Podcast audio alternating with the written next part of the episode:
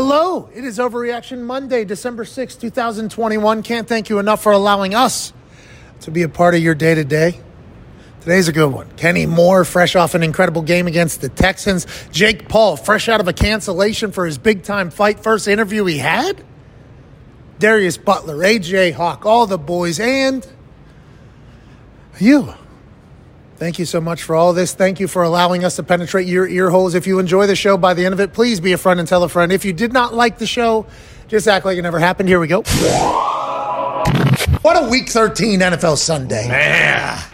Insanity, comebacks, teams winning that we thought were dead, teams dying that we already knew were dead, and then teams thriving out of nowhere. There's a lot to talk about. We'll dive right into it. Today's show is a big show because not only do we have Kenny Moore, Oh. the 3rd second, Second. 2nd There is a third in the NFL.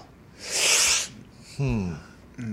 Nah, we'll get to it. Anyways, Kenny Moore the second will join us today, fresh off of the first play of the game yesterday against Houston, pick, interception, and last week's hard knocks that basically showcased this dude to be the best human of all time. Cannot wait to chat with him. Jake Paul will join us today. Problem child. Yeah, problem child's coming through. There's a problem with his next fight. I guess Tommy Fury has backed out. Jake mm-hmm. Paul now fighting Woodley again. This is Paul Woodley 2, and we'll talk to him in a couple hours. I can't wait for that. Darius Butler will be here. AJ Hawk is back, and hopefully some of your phone calls at 1 8334 McAfee on this beautiful overreaction Monday, and we have to get right into some family business.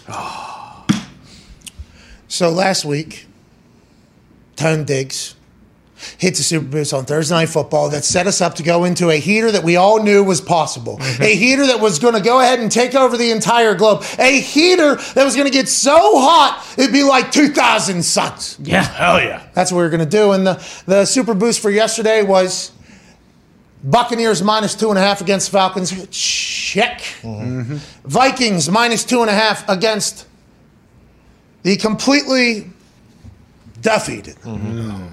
Worst offense in 15 years in the NFL having. Mm-hmm. Jared Goff quarterbacking. Vikings minus two and a half against the Lions, and it was there. It was there all the way until literally the last fucking tick of the clock. And I, when I say that I'm, we're all incredibly happy for the Lions. Oh, yeah. Thank oh, you. Oh, I can tell. Detroit. Thank you. We're all incredibly happy for the people of Detroit who have sat through so much shit. Oh. So much. Yeah. I mean, they've stunk for so long and they've seen the Calvin Johnson curse and they've felt it every cold, cold winter when there was zero thought that their team would be playing extra football at the end of the season. The season was over. Hey, we're going fishing at the lake house in the middle of September. Oh, You're talking season's over quick in Detroit. No hope really for a long time. Coach comes, coach goes. Coach comes. Coach goes. Coach comes. Coach Coach goes. goes. This year, Coach comes. Everybody's excited. Oh yeah. Hell yeah. We're gnawing kneecaps, man. Yeah. What? We're buying in. We're wearing. Hey, we're wearing IndyCar helmets oh, to press conferences Yeah. because the incredible IndyCar race that happens in Detroit every year is a big event in Detroit, and the people at Detroit are buying in. Chris Spielman's back there setting the culture. Yeah, Firewood. MCDC, yeah, hey man, he's coming in here. He's rejuvenating an entire city, and everybody in Detroit knew it was going to be a long road. Mm-hmm. Oh, it has been a long mm-hmm. road, oh, and it's on these back roads that have no lights, no concrete, a lot of potholes. That's what it's been like on this very long road the Lions fans have had with the Detroit Lions. And this year, after the MCDC electricity was brought to the Motor City. Everybody thought maybe we'll get a chance to go ahead and do this. You trade away Matthew Stafford, get the fuck out of town, dude. He didn't want to be here. Understandable. We have stunk. We appreciate your service, Matthew.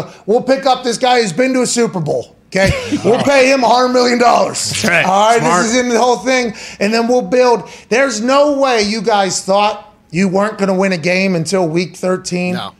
But goddamn, your win over Mike Zimmer's what was he doing on defense? Vikings. Jeez. Last play, without Thielen, without there's a lot of excuses we can make it. Whatever. The Lions have stunk, mm-hmm. but yesterday and today, It's their day. Congratulations, Fucking Foxy. did it.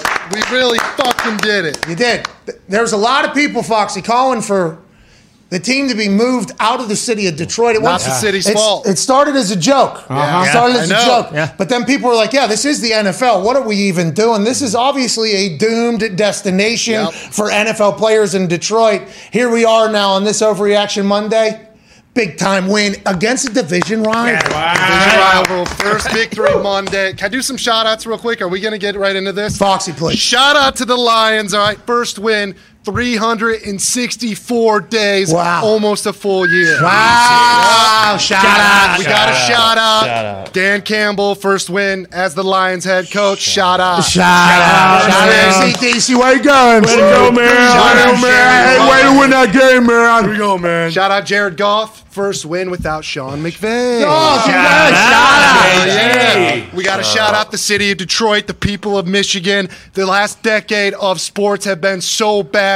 We needed one. Hey. we needed one. Shout out Detroit. Yeah. Shout out. Shout out we can't forget either. Shout out Justin Tucker, Sh- ripping our hearts out earlier in the season, breaking a record Yeah. against us to win the game. Yep. That made this one feel a lot better today. Okay. Yeah. Well, congrats, Shout all. out. Shout, out. Shout out. All right, well, we got more. I'm not done. We got more. Oh, shout out to the Minnesota Vikings. You guys fucking stink. Oh! Oh! Shout out. Shout out. And last but not least, Tim Allen. shout out to this show. All right. All right. Mm. Despite being the worst franchise in all of sport, we found a way to bring up the Detroit Lions every single day. I think that we is did. No Oh, yeah. exaggeration. We did every single day. I appreciate that so much. I know Detroit, I know Michigan appreciates that. So thank you, Pat. No. Thank you, boys. No, shout out to you guys. out to you guys. Now, I would like to let it be known here quickly after that that Foxy does not speak for everybody in Michigan, even though he just said, I know Detroit and I know Michigan feels that way because Foxy gets buried by some people from the UP up there. Oh, yeah. he gets buried for some people up there, yeah, out there in Canada. And, you know, some people say he's not a real Lions fan. I feel like Foxy, Yeah. You've really lived and died with that team for a long time, and we mock it because, like last year, you said, "You know, I'm going to go for the Steelers just so you could use your own curse against people that, you know, have probably said rude things to you on and off air." Nick, Diggs, Sure. CFO Phil. Oh, man. I mean, a lot of that. I mean, you did that on purpose potentially, but today's your day. Congratulations. Appreciate you guys. We're all very happy. Soak it up, you. Foxy. I cannot believe we opened the show talking about the 110 and 1 well, Detroit well, Lions. well, well, well, we're not talking about them. Okay. yeah. I mean, we were we were talking about them just there, and at Boston Connor and at Ty Schmidt are here at the Toxic Table. Great to see you, boys. Hey, Good to see you, Pat. Good to see you. Hey, big Monday Night Football matchup tonight. I can't wait to dive into it. But before we get to that, we got to talk about the fucking heartbreak and devastation that that jubilation right there caused everybody else. Yep. What a that exciting moment for Evan Fox mm-hmm. in Detroit and the UP and everybody around that cold ass world Right. up there in Lions Michigan. Nation. They were so happy. I was devastated. Yep. How the fuck did the Vikings let that happen? Mm. You don't ever think to yourself, you know what? A guy who's going to get a delay a game on a game winning drive with no timeout somehow is going to lead you down the field and score. How did that happen to the Vikings defense? How did Zimmer allow it to take place? And why are we sitting here not with a 2 and 0 in the last two Super Boosts, mm-hmm. but all of a sudden a 1 and 1 and our hearts broken on the last play of the game by a guy who I didn't even know, I didn't know still had that in him. No.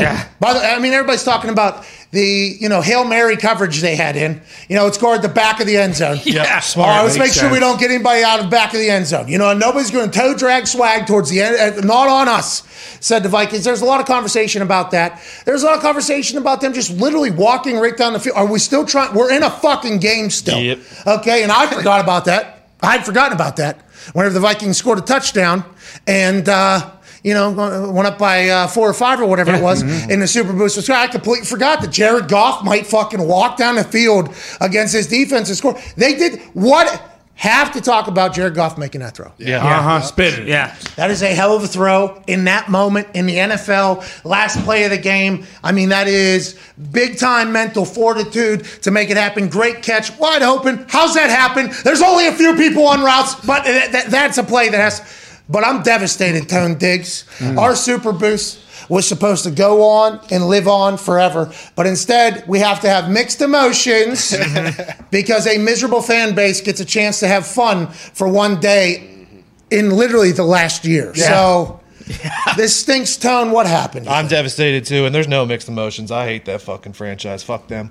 Oh, um, I mean, even more so after yesterday. It was hard for Yeah. me not to feel that way. I actually called Jared Goff a son of a bitch naturally. So MCDC goes for it on fourth and one on it on his own 25. Fucking brilliant idea. They don't get it. Justin Jefferson. I thought the Vikings were just going to run the clock out and kick a field goal to win.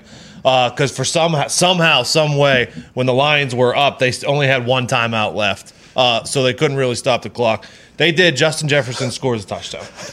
My first worry, worry is that fucking a MCDC is going to drive down the field and kick a field goal, not knowing that three points is not enough to win this. Uh, so, but they still, we still don't get the cover. Correct. That was my first worry. And then, you know, there was the first basically dropped interception.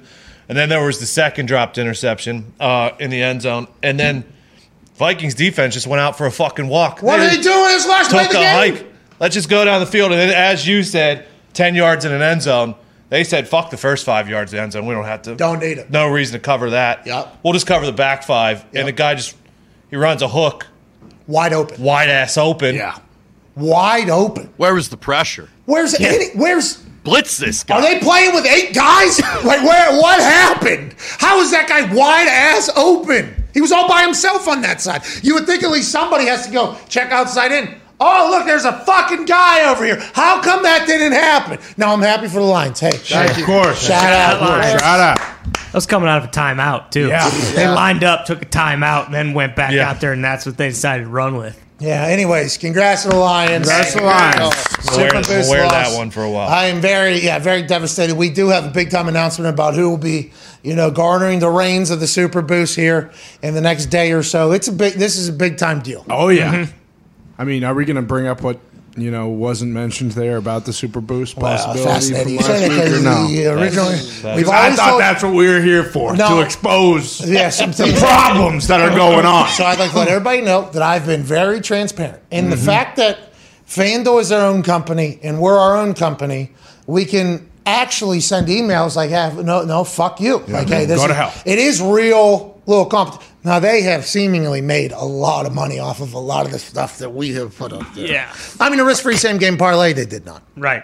Almost would have lost like eight million in one night or something like that. A couple times. But the risk free, you get your ten dollars back. Whatever the case, other people are betting bigger. But these same um, these super boosts, you know, there's they get that money, and that is that is why there's genuine frustration and pissed offness when it happens because not only is everybody, but I would like to fucking beat them too, you know. And Ty, I, I I think you would like to fucking. beat Hey, you goddamn right I that would. is, that is what we are trying to do. Like, hey, we are trying to beat these people. Yes, they are our exclusive sports book. Okay, Sure. they have uh, deemed their sports book to be the place where we all have to bet and attack. But when we now that we get access to do stuff, like we have to take advantage. That's of this. right. Like these super boosts have to start hitting. But every single time we go to create this super boost, there is always a give and take mm-hmm. between us and FanDuel. Yeah. That's like the risk free same game parlay. There was like four rules that got agreed upon Yep. Mm-hmm. in the middle of the whole thing. I was like, how would I do this? Well, we can't do that because of blah, blah, blah. Like, for instance, spread the love, you know, the team betting aspect, basically. Mm-hmm. That was something I brought in one of our first sit down meetings. Like, hey, I think this is a good thing to do.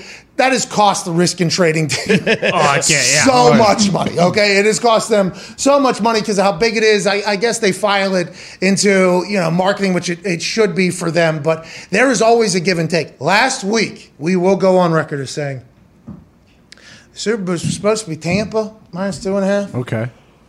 Philly minus two and a half. Whoa, Wait, whoa, whoa, the Eagles. Whoa, whoa. Yeah, it was supposed to be Philly, and, Yep. and um, that's why we couldn't. I mean, we couldn't even hammer it as loud as we could on the show because there was a lot of conversation about the injury question marks on the Eagles, and mm-hmm. we don't want this to turn mm-hmm. in a way that isn't a super boost and maybe back in the better's favor, and the super boost isn't as good. So, with the less question marks, mm-hmm. team, we'd appreciate it. So we go to the Vi- uh, Vikings. Thielen gets hurt on the first play. I, I mean, what do we even, Bullshit. What do we even? There's a lot of question marks right there. It's one of their best players. I mean, he he you, you see him the Yeah. goddamn. Gritty. I almost said to dirty, dirty, dirty, It is, yeah, it dirty, is, dirty. it's a dirty gritty too. Anyways, so we were potentially on the right path, but there's rules to this, especially whenever you're super boosting odds and you're potentially taking more money than anybody else is from the It goddamn. sounds a little fishy to me, but hey, guess what? You know that's why you got another opportunity. That's why you got another crack at it. Because I mean, t- Tony was tooting that horn pretty loud, you know, leading up The into Eagles. Friday's uh-huh. show. Yeah, exactly. And then And the Eagles did show up, by the way. They did. Oh, big time. And Minshew Mania is a real thing. Let's get this sidebar on here and let's get to this, actually. Let's start diving through yesterday's stories. The Super Boost losing is not fun. okay, no, we don't no. like that. Sorry. Well, let's talk about some things that should be talked about. Prime time games. Chief. The Chief squad's got a, got a good old D on them. Yeah, they're buzzing. Hey, they got a good do. D on them, the Chiefs. I mean, Patrick Mahomes made some plays. Tyreek Hill's back in there, obviously. Only two catches, three catches. Travis Kelce, same thing. That seemed to be getting a little physical for Travis Kelce last night. Yeah. I like when there's like actual beef. It felt like Broncos Chiefs actual beef. Patrick Mahomes never lost to the Broncos. I did not know that since he started playing. I think they said that during uh, the program last night. It was also the first team he ever played against, which we talked about on Friday, week 17 of Alex Smith's year. He's resting because the Chiefs are already in the playoffs. Patrick Mahomes goes in and plays in Denver, gets a win, and allegedly from sources inside the building that we know, that was the day they were like, yep, we got the guy, and they decided to move on from Alex Smith, and they do their thing. Because he had been slicing and dicing as the practice squad quarterback, but that being the first game where they actually got to witness him playing against somebody else was a monumental deal. Now, the offense is going to have to get it figured out. Yes. And every week we we say, hey, I'm not going to talk about their offense figuring it out because Patrick Mahomes is still like a top three passing quarterback in the NFL right now. Tyreek Hill is top five in the NFL in receiving yards, I think, still to this day. We haven't seen the updated graph, but as of last week, he was. So I think a lot of that to do was about nothing. But watching them, you think you could be so much better. This team can be so much better. And I think that's why whenever you hear everybody talk about the AFC, and there's like 13 teams in the AFC that can still go and get it, you always hear people say the Kansas City Chiefs are a team that we like right now, even though they are not the team that looks the best right now. It's because they have that ability to flip the switch. It's just like, will they this year?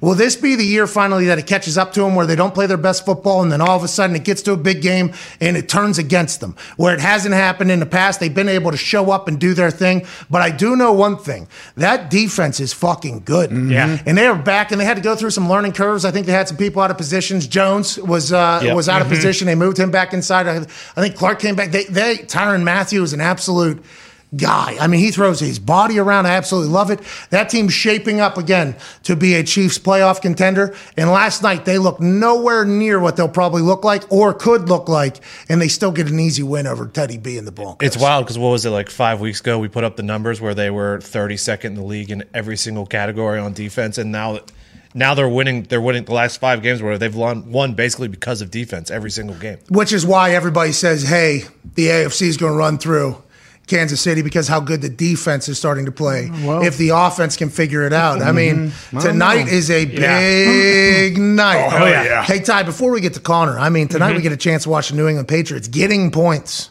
on Monday mm. Night Football, and this is all. And and I said this last week. I don't know much about college football. I said this last week. I even said it on SmackDown. Yeah. Uh, I said, pretty cool. Saban's getting six and a half points in one of these games. The New England Patriots are like the hottest team in the NFL right now. I think everybody is has agreed upon that. Oh, yeah. Like going into this week, getting two and a half points going into Buffalo, a team that I think maybe many have forgotten about how great they are. We got a good one tonight. Like tonight's going to be a good one, but New England feels to be the hottest team right now. It's exactly what you said. It's everyone this weekend, you know, gassing up Georgia and saying like, "Hey, you know, like Alabama just doesn't match up with this team." That Saban's getting six and a half points. They beat the fucking shit out of them. Everyone knew that was going to happen, and I feel like it, the same thing does apply with Bill and the Pats. Like they're playing so good right now. I, I don't, and the Bills on the other, like I, I feel like we still don't really know what they are. Like they can't stop the run. Really, Jonathan Taylor beat, you know, just ran right through them. Pats run the ball very, very well. Their defense is good. Like the Pats, I feel like are in that same kind of mold as like the Chiefs right now. Where like everyone knows they're good, but they have so many primetime games, and we see them in these high profile games, and they just don't look like we've seen them look traditionally. crazy, right? It and really it's just it's just weird. So yeah, I mean, I, I wouldn't bet against the Pats tonight. a lot more faith in the Chiefs when they don't play as good than people have in the Bills when they don't play as good. I think. sure. you know, and it, it, I don't know why. I don't think it's fair because I think Josh Allen and Bills Mafia is unbelievable. But you look at the line earlier; it's like the Patriots are getting two and a half points, and everybody just a couple days ago was talking about how they're the hottest team in the NFL. Josh McDaniels Right. deserves another head coaching opportunity. I Yeah. mean, that was the convo just a few days ago, but that's what beautiful overreaction Monday is. I don't think any moment's too big for Mac Jones either. Feels like he thrives in all this. Connor, and, and the only reason why we're talking about this on overreaction Monday when we should be overreacting is because the AFC is such an interesting, interesting story. 13 teams still in it. Yeah. Crazy. The top of the AFC has four losses already in 12 games. Four losses is not in 16 game season. Four losses for the top dog isn't until later in the year they like decide it. This year, it seems to be all hell breaking loose everywhere except for the Arizona Cardinals that we will get to, who go into Chicago in bad weather and just say, "How you doing? Keep it fucking moving. How you doing? Keep it moving." even dude." close. But the New England Patriots, it feels like in the middle of a run that's going to be tough to top. How do you feel going against a, a familiar foe in the Buffalo Bills? I mean, definitely feel good. Uh, you just mentioned how close it is. I mean, if we win tonight, we're the one seed. If we lose, we're the five seed. I mean, that's a massive difference. So it should be good. 25 mile per hour winds. So the whole Mac Jones might not be rattled by every moment, but I would like to see him in a bad weather game like that. I know it was raining during the Tampa game, so he has had success in the uh, elements, if you will, but Buffalo's a different animal. I'm pumped. This is definitely the the biggest game for the Patriots since they had, you know, TB12. Uh, we'll see what happens. They lose Tre White, their best corner. He tore his ACL last week. Uh, Kyle Dugger, the Patriots' uh, leading tackler this season, COVID. Won't know if he's playing until 4 o'clock today. So on I the might- Abbott, he's taking the Yeah, Abbott. that It's might come out that they do. It, there was a report just on Twitter that he's pr- most likely not going to play. Yeah, which stinks. But Jamie Collins coming off the IR, so that'll help. And t- to Ty's point, if it does get into a you know running game, us versus them, can they stop our run? I don't know. Jonathan Taylor scored five touchdowns. He scored five touchdowns. Can we stop their run? We've been pretty damn good defensively, but we'll see. I'm fired up. Anytime touchdown scores, uh, Damien and Stevenson both plus money right now. Yes. The running they alternate series. So I don't know if you par- parlay them or just want to plus money bet on each of them, probably make a little bit of money. Let's talk about the top of that AFC because um, yesterday, down there in Pittsburgh, the top dog got knocked off. How about that? One for the Gipper, Ben Roethlisberger, letting his family, his friends, his teammates know, his close confidants. He's saying, "Hey, hey, this is my last year, all right." And, and if you look back, Ray Lewis did this to Baltimore. Uh, it was this storied, you know, kind of thing where Ray told the team, like, "Hey, this is my last year," and everybody said, "All right." And then they go fucking win a Super Bowl. Mm-hmm. And it's like they, they rallied around Ray and wanted to celebrate Ray and send him off in the right fashion. Jerome Bettis with the Pittsburgh Steelers. You know, the Super Bowl was in Detroit, his hometown. It was like the Steelers allegedly wanted to send the bus out.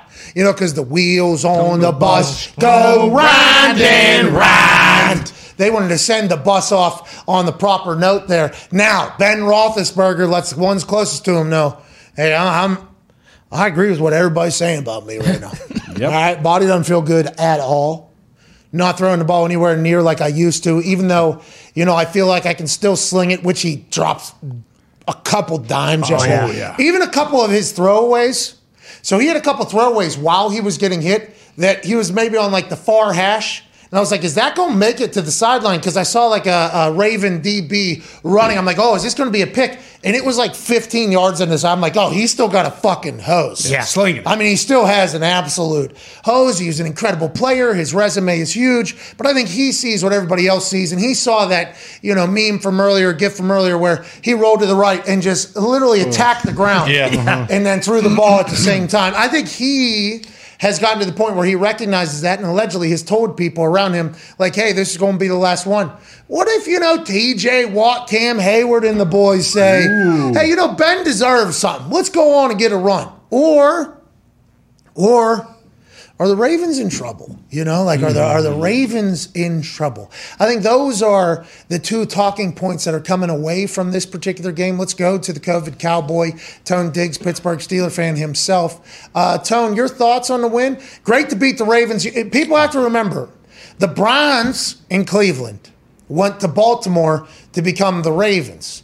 Baltimore and Pittsburgh have hated each other in a rivalry fashion mm-hmm. since that day Cleveland went to Baltimore because pe- people in Pittsburgh hated Cleveland so much. So th- it wasn't like the team's going to move and we're going to forget about that. There was, you know, like come down to the south side, pick up a bat and smash a car that was painted in the Baltimore Ravens uh, colors, basically, the week leading up to Ravens games back in the heyday. You got to remember, Flacco won a Super Bowl. Those yeah. Ravens teams were incredible. The Steelers won a Super Bowl. Those Steelers teams were incredible. Been in the same division that the former Browns. So these are massive games. And you heard Bill Cowher uh, kind of talk about, like, yeah, this is a good Steelers Ravens game. You know, a little bit of a snoozer in that first half. I, Yeah. I mean, it was tough to get Yikes. through that. Yeah. There were some vitamins that were hitting at a particular time that felt like the melatonin level was lifting in my body quickly while watching the goddamn football that we were watching. But inevitably, in the end, second half gets hot. Big two point conversion decision. I mean, Harbaugh said uh, all of our corners were hurt at that point. So Harbaugh said, "Hey, ain't no way we're going to overtime because we can't stop a goddamn thing." Even Naj is a hell of a player. Oh. But I like that he went for it. I hate uh, that Lamar Jackson is going to get buried because of the way the games have gone in the last couple weeks. But is this a turning point for the Pittsburgh Steelers, Tone? You were out of it last week. Yeah. We were actually moment of silence for the Steelers' winning record, Tomlin's winning record. And then Tomlin, after the game, is basically like, yeah, everybody can fuck off. Mm. It sounded like. I love that, Tone. You got to feel pretty good. I feel great uh, because beating, like you said, the Browns, beating the Browns, beating the Bengals, that's all good and stuff. But this is like this is the rivalry. They, this is the one that matters. Um, a lot of people on the internet are saying this, and, and, and Toby said it best. You know, Ben might not be as good as he once was, but he's as good once as he ever was. Yeah. And yesterday he was that. Um, it was awesome. tell Lamar you. always stinks against the Steelers because you know they make him throw and he can't throw. Uh, Jeez. Tone. He had a sidearm. Yeah. Made a couple plays. Mark Andrews, if he makes that one spectacular one early and then end of the game, that's just Two-pointer. that would have been Yeah. insane. If he would have caught that, that would have been TJ one of Watt is defensive Why? player of the year. Why? He's missed two and a half games and he's leading the league by two sacks. I think he's got 16 on the year already. Oh, that's JJ Watt tweet. you yeah, just he's said. he's probably going to break uh, the all-time uh, single season sack record. Yesterday was awesome. Are they are they back? I don't know. We'll see what happens on Thursday because that that one day it's easy Thursday to Night get. Football. It's easy to get up for. Oh, hell Fucking yeah. listen. Oh, captain, my captain, we're here. Ben's last game in Heinz potentially against the Ravens. Like that one's easy to get up for. We'll see what happens on Thursday. What's on Thursday? Vikings. They stink, dude. They just Yeah, lost they the do. Lions, but you Which tied. worry. No, you guys tied the Lions. You should beat Yeah, them so too. True. They're better. Yeah, because you guys are the I same exact team as the football Lions. worked like that. Well, the, the thing we are learning about football is nothing seems to really. Nope. No. Week to week. The I mean- Vikings just beat the Packers. That was like two weeks ago, a week ago. What happened? This, this is this year though, and it's just full chaos. Put that playoff picture back up there for both sides. There, thirteen in the AFC, twelve in the NFC. But the Giants, who aren't on the graphic, can somehow still get in. Oh, yeah. like if they start winning some games, it is very fascinating to be eight and four is the top of the AFC. Right, and in a 16 game season, that wouldn't be normal after week 12. There'd be mm. some 10 and 2 team. Uh-huh. There'd be maybe even 11 and fucking 1, depending Yeah. upon the dominance of a team. 8 and 4 is crazy. And with how many games we have left for most teams, as opposed to tonight's game, obviously, and the Colts have a bye next week, which is congrats to them, man. They, Yeah. they made it through here. Huge. They made it through. I mean, this is that's a lot. But anyways, with the amount of games that are left, everybody can lose four games. I, yeah. I mean, there is still a chance that anybody could win five games, or even because I thought like uh, if the Colts lose, they're out. Uh, last week, that's not the case at all. Seven and six, they're about to be in the wild card after this bye week comes because they have more losses than teams that are currently in the wild card. Somebody's going to lose; they'll get in there. I mean, it is it is wide open in the AFC and in the NFC. This Cardinal squad, we have to talk about. Man. I mean, obviously the Packers we talk about a lot, and they're incredibly talented, and they're going to be good Yeah. because they're going to be good. That's just what the Packers are, and they have Aaron Rodgers at quarterback. Mm-hmm. That certainly the helps. thing about the Arizona Cardinals was is Kyler Murray going to take a step right? We saw Josh Allen take these incredible steps of improvement over the off seasons of his first couple of years. He stunk. Okay. Yeah. Nobody's going to say it. Most rookie quarterbacks, though, do stink. I, I- think that is something that you kind of just have to figure out and learn on the fly. You get baptized by fire. And if you're in a bad situation, it's only going to get worse. So not only do you not know what the fuck is going on, but usually the people on your team, they don't either. Yeah. So, and you don't even, so it's a bad, you just got to kind of get through your rookie year. I think from listening to all the quarterbacks that have gone through it, it's like, hey, I just got to get through my rookie year, uh-huh. then kind of do it. Josh Allen did that, then he got better, then he got better, and boom, he became a guy. Kyler Murray, first year, electrified. There was a couple plays. Holy shit. I love this guy. I actually said so much, so I'm betting on this dude uh-huh. every single week because if if that team has this guy, if the Cardinals have this guy, they can beat anybody. That's mhm. right. Because all they need is just to happen to get him one against two, one against one, and it's a touchdown. But they just weren't consistent. They go on the road and they shit the bed. I, I mean, they would lay an egg. They'd play terrible against a team. Then they'd show up one game. Then they wouldn't show up. Then they bring in DeAndre Hopkins. And then Nuke brings a little stability. And then this offseason, they bring in JJ. And Chandler Jones is still a guy. And Budda Baker on that defense. And on the offensive side, we're bringing AJ Green, even though he hasn't been on the, the field as productive, I assume behind the scenes, in the meetings, not that Larry Fitzgerald is easy to replace. I would never say that, but they have some stability. Cliff Kingsbury's getting better and better. Still looks cool. Oh, Always. as ever. Always. Hey, that snapback flat bill he had Yeah, on yesterday yeah. in the middle of that pouring down rain with Nagy's crooked beanie. I mean, you just look at the two, it's like, oh, that guy's so much cooler than that guy Yeah. over there. Even though you would think that the Arizona Cardinals would be fucked in that weather.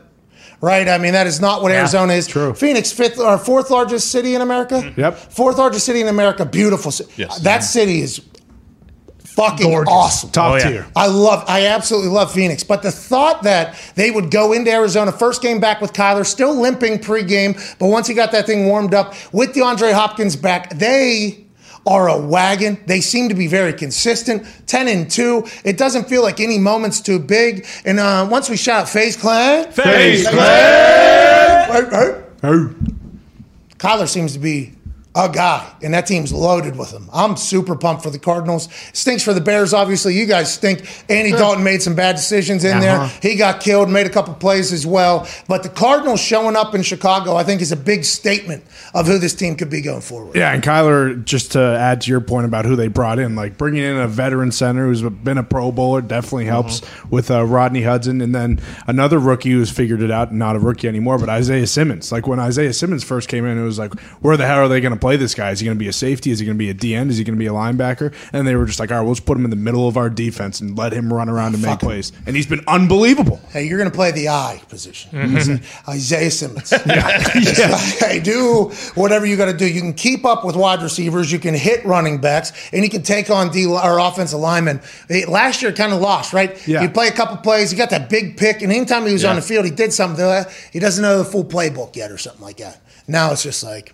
Hey, fuck a playbook, dude. Just Yeah. do what you got to do. Especially because, I mean, when Chandler's humming and then Budda's doing his thing, mm-hmm. he got caught again, by the way. Mm-hmm. Mm-hmm. Hey, Budda's a playmaker, dude. Superstar. He uh-huh. should have just put on the brakes a little bit and let everyone run by him so he hit some blockers, but Yeah, he, he was did. too excited. Well, you, I would be too. I mean, he was so close. Yeah, I mean that grass is slow at Soldier Field too. Oh, it yeah, eats that you weather, up, too? Eats you up. They don't yeah. got it. Yeah, they And he don't got his ass though. Yeah.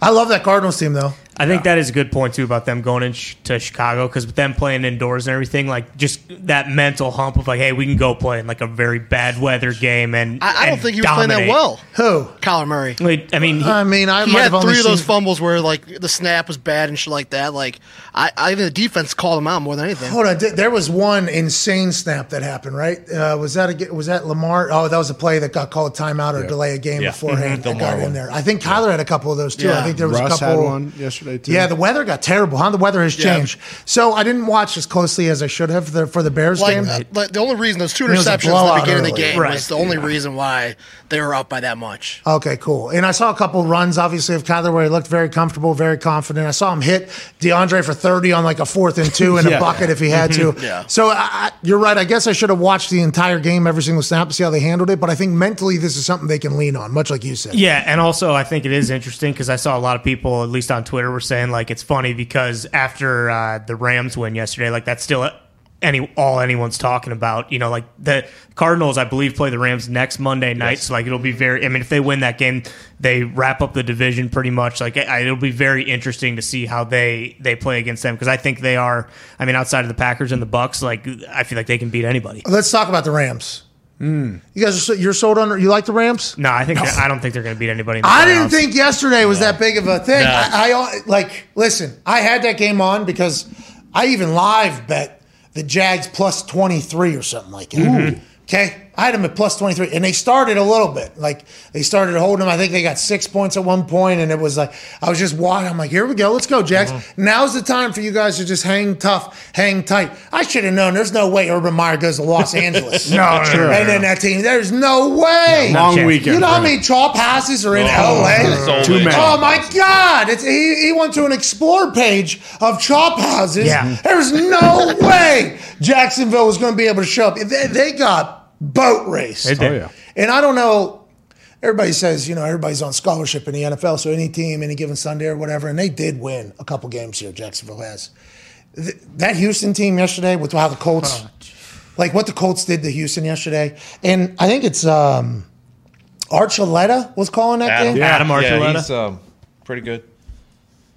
Go on. He had a personality when he was going. Oh, yeah, I, a lot of, I A lot enjoyed of them. good jokes. I well, a lot of that. I enjoyed it though. I enjoyed, because the game was what it was. But they were acting as if the Colts weren't just dominating. You know the Texans. They, Mm. the way they were speaking is almost like you know we thought it'd be worse or whatever. They just ran the ball right down the fucking Texans' throat. I, I mean, it was there was no patience. I mean, there was so much patience in the run game. It was like Frank listened and heard everything that was said. The offensive line heard everything that was said. They heard everything that Frank said too on why we were doing this. We weren't being successful in this. They just fucking demolished the Houston. Te- I mean, zero points for your offense. Tyrod Taylor gets hurt, by the way. Love Tyrod. Yeah. Hey, Tyrod, sorry about it, dude. Seas in peace, Tyrod. Still got to do those push-ups, but Yeah, still need pu- uh, public push-ups out there, but uh, West Virginia beat Virginia Tech. That was one of the wins that we got. We are That's bowl right. eligible too. I mean, Hell yeah. And people forget there, but the defense puts up a shutout. Okay, Un- pick on the first play of the fucking game. Yeah. So, Yeah. like, show up. How you doing? Keep it moving. DeForest Buckner is a game wrecker. Mm-hmm. I mean, absolutely. Darius Leonard flies around. The team is unbelievable, but they just ran it right down Houston. And I don't even know if there was enough prayers for Jack Easterby to put last night and yesterday that can make that team stop the Colts. And I think that was a big time statement by the Colts. Like, hey, we we understand what had happened was against the Buccaneers. We will continue to feed. We will continue to go, and uh, we'll be talking to Kenny Moore in like an hour from now. That team has to be in consideration right now, especially with only eight and four being at the top of the AFC. Them at seven and five or whatever the hell they are, seven and six. Yeah. I mean they're right around the corner, and they are playing great. It's the Houston Texans. I actually thought numerous times during the game yesterday, how has this team won two games? Yeah, I know. How Insane. has this team won two? I have no idea how they showed up for 60 minutes against an NFL team and got a win. Titans. Same thing with the Jags too, though. Yeah, They did beat well, and one of the Texans' win is against the Jags. yeah, but the So- Jags also got a win against a team that's won five straight. Yeah, that's right. I- you know, so it's it, it- none of it makes any sense. But there's some bad football going on right now. Well, and with the Colts, because of the defense and the ground game, like we were just talking about the Cardinals being able to, you know, go into a bad weather a stadium and kind of still perform. The Colts are built for it too. Like they can play mm-hmm. defense, they can run the ball. Those are essentially the two most important things when you think about like having to go up to Buffalo in January or even New England. Like that is where you would need it more than anywhere else. Collinsworth and Al Michaels started talking about the AFC playoff picture a little bit during the game. Did they go to a studio highlight in the middle of the game? Yeah, it was very weird. Well, that was out of That was the end of the first quarter. It was sponsored by somebody. Uh, it was brought to you by. I was like, how much? I was they- confused. I thought it was halftime. Me too. I didn't know, I, and I thought the game was delayed. I like went to the bathroom and I came back. I was like, "Oh, is there Uh-huh. a storm?" And they did like a quick minute and a half update about what happened throughout the day. It was it was a ad for somebody. I forget Mm-hmm. who it was. And then they went back to the game. But Al Michaels and Chris Collinsworth were talking about the AFC playoff picture, and Chris started talking about all these teams, and they showed them in there. It must have been in between, and it was almost like he had like a realization, and maybe he was setting it up the entire time. I don't know how Chris Collinsworth operates, whether or not those are all pre-canned answers or he thinks on the fly. Feels like he is a think out loud guy. At the end, he said the Colts team though feels like the team that Yeah. could travel right now. Patriots, all obviously same way. Two great running backs. They run through that whole thing. But when you talk about teams that are going to be around in the end, it always revolves around who can run and who can stop the run. And the Colts are a team uh-huh. right now that are fucking humming, dude. They're it's a great time to be a Colts fan because just not too long ago they were two and four or one and five or something Yeah. like that. It's like this team stinks. What happened? And I think they all wanted the same things. They got to fix. Well, and that's the big thing, right? It's just like them being consistent week in and week out because they'll do something like this and then next week come out and it's like, well, what? Why didn't we do what we did last week? I feel like there's like four teams in the AFC. Like you never know what the Chargers are going to do. You never know what the Bengals are going to Ah. do. Like they could either win by 41 week or get beat by 41 week. Like it makes no fucking sense and they're all in the playoffs right now. Zito just told me that that ad was for Halo, by the way. Shout out Oh, Halo. shout out Shout out Halo. Shout out Halo. Shout out Halo. Nice. Halo's still doing it, huh? Oh yeah. Oh, no, better than have ever. no. Better than ever. Ah, that's actually a far statement, but I saw- it's very good though. I saw some scumbag that wrestles on Wednesday nights. He put out a big long tweet about how awesome this newest edition is. What a scumbag. And, I, and although he is a scumbag, I do trust his opinion whenever it comes to loves this type of thing. Yeah. So I did find He's that. like a Halo sponsored guy. that's too, what I'm pretty saying. sure. Yeah, yeah. Like I. Is that that piece of shit? Yeah, the Oh, piece yeah. of shit who was over here. Oh, that little fucker who was sitting Right in here. that seat. yeah. Fucker. But he gave. Uh, He still wrestles? I, I think he's thriving. I'm not 100 percent sure, but I do believe he's doing. I hope that thing He's is a so loud. shit. but, he is you such know, a. But yeah, he's. One year ago today, by the way. Wow. Oh yeah, that's right. I was kicking out of Panama Sunrises, pissing off the entire IWC. Oh, yeah, I suck figured. it, suck it, suck it. Figured since you stopped carrying his career, like he would just go to die. No, that did not. I think a lot of people are actually thinking that maybe he should get a little bit. Bigger of a push. little bit. Oh, I don't know. I don't know. I'm not 100 percent sure. He's a fucking scumbag. Yeah, don't yeah, push him. it's But probably he- because he's a huge sack of shit. that Oh, it's probably why, you know, huh? Oh, can't do it for this guy. right. Well, it's so loud whenever he. Nah, He's a nah. scumbag. He's a sack of shit. Can't do it. That's terrible. But I do trust his opinion. And he said that. Uh, you know, he said uh, Halo's a good game, Mm-hmm. so I just, I just assume he's right. They paid enough to interrupt an entire broadcast They did. Yeah. on Sunday Night Football between uh, the, I mean, big time game right there, Yeah. and then they just have a highlight. It's like perfect for that. But you're right. Let's go to two of those teams you mentioned there. Chargers Bengals met in the middle of Ohio in a pretty cold, windy day to figure out which quarterback out of that draft class is going to make the most of themselves on this particular Sunday. Oh yeah. Joey Burrow depicted everything that there is to be an Ohioan. Mm-hmm. All right, this guy broke his fucking pinky finger. If he would have had a pinky ring on, it would have shattered into a million pieces Yeah. Yeah. because the sausage hanging from his fifth metatarsal, p- petatarsal, Sure. swelled up so much from how broken it was. He was actually holding his hand behind his back during huddles, pulling his pinky, trying to keep it straight so it didn't hurt as bad. Battling through a very, very devastatingly painful injury in his throwing hand in the middle of, you know, cold as hell weather. I have a lot of respect for Joey Burrow. I have a lot of faith that Joey Burrow is a guy.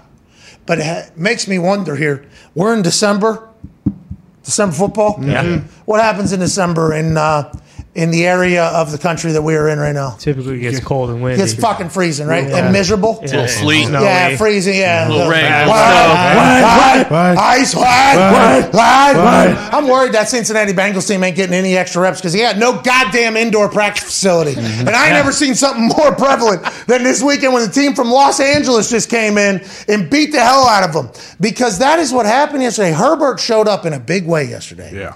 Herbert, by the way, celebrating in a big way. Herbert catching balls in a big way, spiking. Herbert understands the conversation, as does Joey B. That'll happen forever between the two of them. And who's, I mean, the 50 50 poll that we put out was so good that Good Morning Football did it literally the day after, and the NFL uh, Instagram did it and was like, hey, these two dudes are both dudes. Which dude would you select to lead your team if you had to? We couldn't answer that question because Herbert is 6'5, 240, absolute stud. Joey Burrow, we have no idea because he has glimpses of being the guy forever. But then there's moments where he's like, oh, he's a Bengal, though, so he's going to be put in bad situations and he's never really going to be able to make it. But I guess Chargers fans are saying, oh, whoa, whoa, we'll fuck up this career too. Do, do, do not, do not let us get by in that whole thing. Just very fascinating career paths that we will watch probably for the entire existence Yeah. of the, our show mm-hmm. because of how young they are. But that Chargers team yesterday was fucking balling. That fumble recovery obviously seals it to the house. Can't happen late. But that Bengals team, they've got Mike Whited. Then they got Herberted yesterday. Yep. What are they going to be? And then that Chargers team, there's games where they show up like they did yesterday, and then there's games where they what are they? Why is everything so inconsistent, you think, this season? I honestly wonder what the fuck it is. Well, I just feel like every team, you know, because they look great one week, they get a little high on themselves, and then all of a sudden they kind of fall off. Like that's my biggest worry about the Pats. I feel like that happened with the Packers defense a little bit. Everyone's, you know, saying how great they are, and they almost start to believe it a little bit, and then Isn't it the next week they get yeah they get kind of exposed on where they actually do have a lot of problems. Well, especially in a sport that involves combat, you know, and like Yeah. physical mm-hmm. contact. Like if you start feeling yourself, there's a chance you can get your ass run over. I was never in that position though, honestly. Like when I started feeling myself, it only made me better because my confidence went up Yeah. and I was able to just kind of go do my thing. I couldn't even imagine that you couldn't get to a point where you're like, yeah, I'm pretty good. And then boom, Yeah. just fucking run over out of nowhere or take one Sunday off or have a couple bad plays that completely change the trajectory of a game. I mean, it is, I guess it's the highest level of the most popular sport in the world. Hell yeah, Oh yeah. got him right. I don't know if that's right, by the way. There's a couple countries that are really big with a lot of people that don't necessarily love our sport. So we, we'll just count them as one vote. That's yeah, right. Yeah, yeah. cricket in India is massive. I guess now that you say that. Oh, that guy. Yeah. Uh huh. Ah, ah, he's a ball player. An, an, ah, Anjaraj oh. uh, Poon, Oh, my God, dude. Dominant guy. He Yeah. can sling it. But maybe the best ever. Mm-hmm. Pat, how do you how do you even know that? And why'd you look directly to Ty whenever that was brought up? Great question. Whatever observant viewer just asked right there. I was on Get Up a couple years ago, and they wanted to ask a question about somebody being the most dominant person in a sport. And uh, I just wanted to debate, so I, I Well, actually, you know, t- I actually texted Ty. Michael Jordan and you know Wayne Gretzky and uh, Yeah, and I, I was like, I don't want to give like a regular one, so I texted Ty. I was like, "Who's the, this? Is like live on set." I text Ty, "Who's like a popular cricket player? Can you? Roll? I don't have time to look this whole thing up." And Ty texts me back this person's name, and I go, "All right," and then literally go on the screen, and they go, "Pat, who do you think?" And I, I say it with such a, such Oh, yeah. authority, Conviction. Oh my god, I'm so proud of him. I, I love that guy. that was awesome. He was unbelievable. They didn't have a highlights package ready or anything like that. It's just Now that the world's opening back up, so many new thrills are on the horizon. okay. And whether you've been in a relationship for years or just getting started, we're excited to get back out there and meet new people. Hell yeah. When the moment comes, let's not come too quick. Oh, here we go. That is not what they had in their copy. Okay. They should. That was, oh, I think they're going in a different direction. So let's go back a sentence or two. Okay. Okay. When you, when the moment comes, you want to be ready. That's true. Yeah. With Roman, you can get a free online evaluation and ongoing care for erectile dysfunction, all from the comfort and privacy of your home. Once you take care of that, though, you get the Roman swipes. And guess what? Ha! Last a long time. Banging a banging a banging a. Yeah, it's Pete Alonso at the all at the home run derby. That's right. Dingers. Downtown. Bingo. David Occup- er, population, you dude. Hell yeah. Roman ready equals confidence. The confidence that you know you can rise to the occasion in the moment. We're looking at the Summer of Love 2021 version, and Roman wants to make sure you can participate in your way. Whether that be as a single person or a couple who would still rather stay in with each other, a U.S. licensed healthcare professional will work with you to find the best treatment plan. If medication is appropriate, it ships to you for free with two day shipping. Okay. That's huge. Free? The shipping's free. Wow. I believe, not the Not the yeah, medication. Free No. two day shipping. Yeah, yeah, yeah. Uh, go to getroman.com slash McAfee today, and if you're prescribed, you can get 50% off your first month of ED treatment. Okay. That's G-E-T-R-O-M-A-N dot com slash M-C-A-F-E-E. And if you're prescribed, you can get 50% off your first month of erectile dysfunction treatment. Make sure you're ready to have confidence and control this summer. Roman ready. This year should be a surefire Pro Bowl. Hell yeah. All pro. Hell yeah. The guy that was spotlighted last week on Hard Knocks is an absolutely incredible member of this incredible society that is Indianapolis. A citizen that makes other people's lives better off the field and on the field, absolutely dominates, ladies and gentlemen. Kenny Moore the second. Let's go. Hey, what's up, dude? Team photo day. You look clean, huh? Look clean out there. For sure. I'm trying to uh, take out all the noise. I hope y'all can't hear too much of it. No, right all good. Can you hear us? Yeah, I'm, I'm pretty good. We're in the indoor right now. Yeah, you look incredible. Uh, let's uh, get to it before you have to get to your bye week. Congrats on lasting this far into the season, going through all the hurdles that you guys have been through, starting out slow, getting hot. Now a bye week is here. Just talk about the state of mind of where you guys are at right now. Um, we all think it's coming in at perfect perfect timing. I mean, having that uh, Thursday night game versus the Jets, and having that mini bye week, and then having four more games, and you know, having that four more games until we reach this actual bye week, um, and having four more games to, to end the regular season. So uh, we all just want to get back uh, mentally squared away, physically squared away, and, and get our rest, and let's get back at it. Hey, what's your schedule like for the rest of this week? And whenever you guys break there in Indianapolis, are you going to get to to go anywhere and kind of relax for a few days? Uh, for sure. So we'll break here after team photos, uh, and then we'll be done uh, until next Monday. So for myself, I'll be heading to Florida, um, where I live in the off season, and then I'm going back home uh, in Georgia um, to give back. I have an event down there um, on Friday, and then um, uh, I'll be able to see my college play on Saturday. So and, and I'll get back up here on Sunday. Okay, well, hey, that's awesome, by the way. Always giving back. You're an incredible dude. Indianapolis is lucky to have you. You're undrafted. Now it feels like you're really coming into your own. Last week's Hard Knocks, I think, was a beautiful depiction of you as a human. Then this past game, play one, was a beautiful depiction of you as a player. How, how how's that happen? You just knew what they were going to do, and you're like, uh, you jumped the route, or you just, are you in like the best shape of all time that play one you can be the most explosive human on a play how's that happen that was incredible I mean, you know, Pat, AJ, you know, you always want to come out with a fast start. So um, y'all are uh, normal to it. Uh, and for myself, it was Boot. Um, he wanted to keep the play alive. I just seen him. Uh, he kept staring at number one, and I periff one, but I had opened up. I had an open up posture, and uh, usually whenever a quarterback is scrambling, uh, receiver tries to fake like he's going deep, but he'll try to break it down, you know, towards the sideline. So um, it's one of those tendencies that a lot of teams do, and I just wanted to jump it. Is that the first time you've ever picked off the first play, like at any level that you've played? Um, first play, yeah, but um, I've done it the second play. hey, what do you think that does to an opposing quarterback when the first ball that leaves his hand is picked off? Like I can imagine that would play mind games on my confidence if I was an NFL quarterback.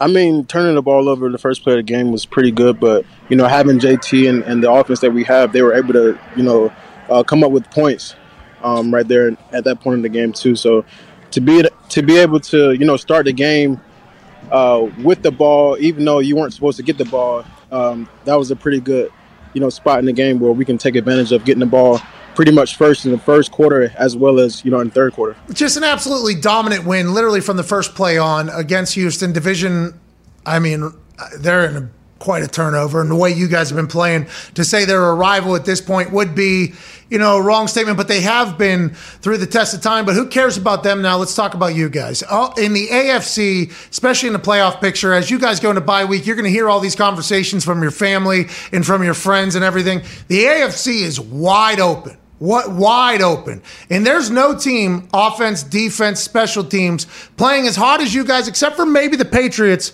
And we'll find out tonight if they can maintain that. Is that do you guys think about that? Do you acknowledge that? Do you talk about that? Because you guys started so slow. There was a lot of like, oh, what the hell happened? This roster is incredible. Is there conversation amongst you guys about you guys know exactly where you can go and what you can do with this season and how it's playing out?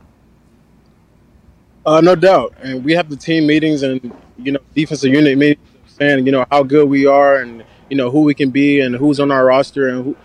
But I mean, I'm the type of player where I don't really care. I mean, I, I've already I've already talked to the team and you know told them who who cares what any of you think who who what the world thinks. It doesn't really matter un- until we go out there and prove it. So um, that's the only way we'll get our own respect if, is if we go out there and are trusting each other and make the plays that we're supposed to make. Um, and it doesn't really matter, you know, how anyone else um, sees us. Yeah, what's I would imagine Frank Reich feels like he has like a, a steady, calm demeanor. He and Carson Wentz seems like they have a great relationship. What's that like behind the scenes? What's he like in team meetings and everything? He seems like he's kind of steady and seems to always be the same guy. Um, he's very consistent. I mean, like you said, you know, even without Hard Knocks being here, without you know the cameras being on uh, Coach Reich, uh, he's always the personal guy. Uh, he's the players' coach, and uh, I believe I saw. Uh, I'm not sure if we won or lost the game, but he he said in the press conference after a game, um, it was a Bible verse, and he was pretty much just uh, giving this whole spiel about like you know what he believed in and stuff like that, and he's like that every single Wednesday. He's like that every single Thursday whenever he come and talk to the defense. So um, the Frank Reich that you see um, in, in the media, that's the Frank Reich you see every every single day. How awesome is that to have just such a consistent figure? And is that why you think you were able to go through what you went through this season? Because the the, the culture never blinked, huh? Behind the scenes, even when you guys weren't winning as many games early. Yeah, I mean, and, and it's, it's it's not something that you know we're all new to. You know, we've been preaching this type of thing in training camp. Uh, we were already preaching that it was going to be some type of adversity that we would go through. You know, at some part of the season or multiple times during the season. But you know, we just gotta you know keep at our job. We just gotta keep trusting in each other and, in the process um, to come out here strong and, and that's what we're here to do. Are you near Chris Ballard right there? He's going to have to pay you. Oh, He's going to have. Hey, is he near? Is he near you there? You don't have to say it. I'll say it. All right, go ahead, Connor. Yeah. Kenny, on that uh, interception on the first play, they actually ruled it incomplete, and then you guys had to challenge it. And I don't remember if it was before the break or after, but you and a few other guys on the defense were joking around with the referee. What was that conversation like? And do you usually kind of shoot the shit with whoever's uh, calling the game? Bro, the ref didn't want to give us the ball. and and you know how it is. Whenever you get a turnover, you got to keep that ball. And for some reason, I thought they had like swapped the ball out with another one. Um, a ref from the sideline came out with a ball. The the ref on the field already have, had a ball for the next play, and I was like, "Who are y'all? Are y'all going for the, the Texans? Do y'all want us to lose this game, or, or are y'all actual referees?" But uh, yeah, we were all just laughing about it, and we were just trying to put the pressure on the the ref that was at at the middle of the field. It seems like your entire defense has a great time. You guys don't really talk shit much, or you do? I, I don't really. I can't get a good vibe because you guys have the most infectious energy. It feels like all the time, but there's not a lot of jawing with the other team either. Um, it, it's not really about the other team, honestly. I, I think our energy and and our, and our fun comes from within each other. It's about putting the pressure on each other, pretty much, just to make the play. Before we had even reached the field yesterday, uh, we were already coming up with the dance that we were going to do, and it was a crazy one that uh, we all did yesterday after the first play of the game. But and then a- after the fumble, we are we had already uh, said that we would do hit the quan. So uh, actually, it's it's a lot of stress that goes into. You know, a lot of, but you know, to have fun, to to be positive, to to make plays, you just gotta uh, like I said, just trusting each other and, and, pretty much just be kids all over again. You guys are crushing it. Go ahead, Diggs. Kenny, is what about the slot makes it like what about the slot that you do love the most? Is it is it coming up and filling in the box? You get to blitz some. You, there's two way goes on the wide receivers. What like what makes you good at that position? Oh, it is probably I can expect action pretty much each play. Um, if it's a run play, if it's a wayside run, maybe the runner will cut back. If it's to me, I'll have to fit up a block and go make the play. Uh, if it's a pass play, I'll obviously be guarding somebody or I'll be sitting in the zone to to bait a quarterback. It, it's so much stuff. But you know, playing outside playing outside corners, a lot of corners will tell you that it's easy to go to sleep. I, I feel like in the league, that's probably the reason why Jalen Ramsey probably moved inside because uh, it just got too boring on the outside for him. You know, whenever a quarterback not throwing your way, it's easy to you know, take take away a whole side of the field. So, um, but at nickel, uh, I don't really think there's no no taking you out of the game for the most part. That's hilarious to think it's like baseball, you know? yeah. Sitting out there in like right field. It's like, come on. Like this is it's a huge compliment, obviously. It's a massive compliment. It means you're really good. That would be hilarious to think that like, oh, I need to go do it. Can you can we switch? I'd like to come inside. yeah. um, d- don't you think like the tight end position's getting a lot more respect? The slot nickel D, whatever the case is, that's become something with the way offenses have been set up. Has it already kind of been separating itself as its own uh, linebacker, safety, corner hybrid position business wise, or are you guys kind of slotted in to the secondary? Ooh, I think uh, it's making some type of um, you, you know step of being acknowledged, but um, I think there's a long way to go as far as having the respect on the position. Yeah. Um, I don't I don't think a lot of people know what goes into being a slot cornerback, but it's pretty much corner, safety, and linebacker uh, all at once. And, and then you can say it's defensive line too because we blitz as well. So um, it's pretty much all of those things all in one position, and then all the pressure falls on that one position as far as getting people lined up, uh, communication, um, and just working with each other. So. It not deserves a little bit more horn- respect. to my own Damn horn, right. but uh, I I love the position. Yeah, that sounds. I mean, It absolutely deserves more respect. I think how you laid it out, like you have to be able to do everything. It's not just, hey, I'm a cover guy. Oh, I, I'm I'm a guy that's a, a thumper. Like you have to do it all. Is that something? Have you always been that guy? You're a great blitzer as well, and not scared to be physical and take on blocks. Is that something you worked on when you were young and in college? Uh, my last year in college, uh, I was pretty much in that in that role, but it was at a much less degree. Um, but being here with Coach Eberflus, he's obviously put a lot of pressure on me to, first of all, being able to learn the defense um, in and out, and not only learning my position, but the guys around me. Um, and it's something that I'm still working on, and you know, just honing in on tackling, taking pride in, you know, each trait of the position and not just you know covering somebody. It's not just um, going down and tackling somebody, but it's so many different things that you got to take pride in to be a complete play- player. how'd you not get drafted? Huh? There's a lot of people that get drafted. Mm-hmm. There's a lot of people that get drafted. What what happened? How how'd that happen? You run slow? Did you run a slow forty in front of some people? No, not at all. I run a four four Woo! Fast, huh? Pretty quick, yeah. yeah. Uh, I started playing football my senior year of high school, so um, I didn't have the experience and exposure to go to a, a, a big school, and so I just stayed in my hometown to play at a Division two school. What you do before that? Uh, before football, Yeah. basketball, track, soccer. Oh, soccer. Oh, I see. Well, you got good feet there. You kick a little bit. Have to if you have to. A little bit, a little bit. Let's get, let's hit the fields. Oh, really? You still got it? You kick field goals and stuff? Ah, Ah! All right, cool. Go ahead, Ty. Kenny, you mentioned it earlier with Hard Knocks being there. Is that something like obviously they did the the piece on you, but do you even notice that at all? And is that something where you'd watch those episodes on like a Wednesday, or you've already lived it, so there's it's not necessary?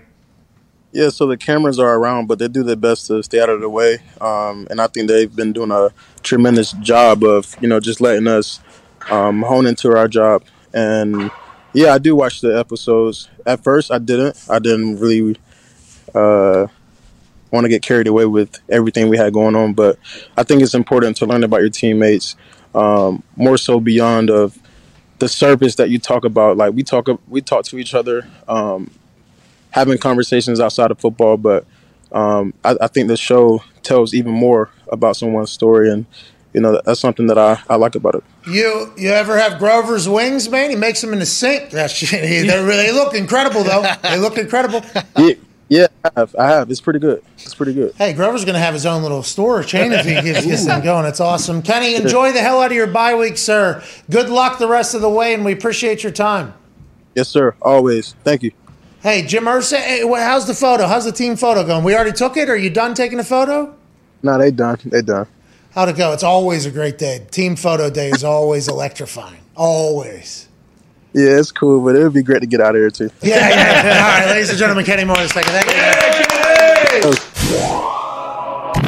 We do apologize. It is time for us to get hot. Now, we'd like to formally announce right now that the man who will be saddling the Super Boost horse hails from Centerville, Ohio. He's a college football national champion, a Super Bowl champion, and a man that is currently in the lead on the against the spread picks for week 13. Could change for tonight, though. Mm-hmm. Absolute stud of a picker, Super Boost glory taker. Ladies and gentlemen, AJ Hawk. We appreciate you, AJ. We're proud of you, man. Hey, we appreciate you. Good job, AJ. Hey, what you, how could that change tonight? You can't catch up tonight in one game. Yeah, well, actually, there was a recount, my friend. Oh, And, okay, uh, that's interesting. You're still in the lead. You're still in the lead, but there was 13 games, and uh, the original record only had it for 12 games. So they had to recount, redo the math. Turns out you're only one game ahead. Turns out you got better. I got worse somehow. No, no. Because you told me on the phone, "Hey, you're eight and four, bud. I'm six and six. Do the Shocking that math. This turns out to, Do- to be do- forty minutes later. Do the math. Do the math, please. I don't even need to do the math. It's not like the graphic means anything. What? Dude. They take time on this graphic. I mean, it's check. beautiful graphic, but I'm saying the names are placed exactly where you tell them to place them. No, I do not. I am not in on this conversation here. This is actually above me. This is in a different department. This is in Bruce. Dirty. That's right. The Gumpy department, I believe, is even involved. Zito's a part of this entire thing because he takes all the bets as an actual bet in a parlay every single week. There was a lot of We'll hit. We'll hit one of these days. a lot of minds that came together for this, and I was not involved in it. This is not my thing because I would not want to tamper with the outcome. Speaking of, the outcome could change after tonight's game, AJ. And before we dive into this game, which sees Bill Belichick getting two and a half points in Buffalo, we have to talk about what happened yesterday. Pittsburgh, Baltimore, Chiefs, Chargers. What do you want to dive into first, AJ? There's a lot to fucking chat about.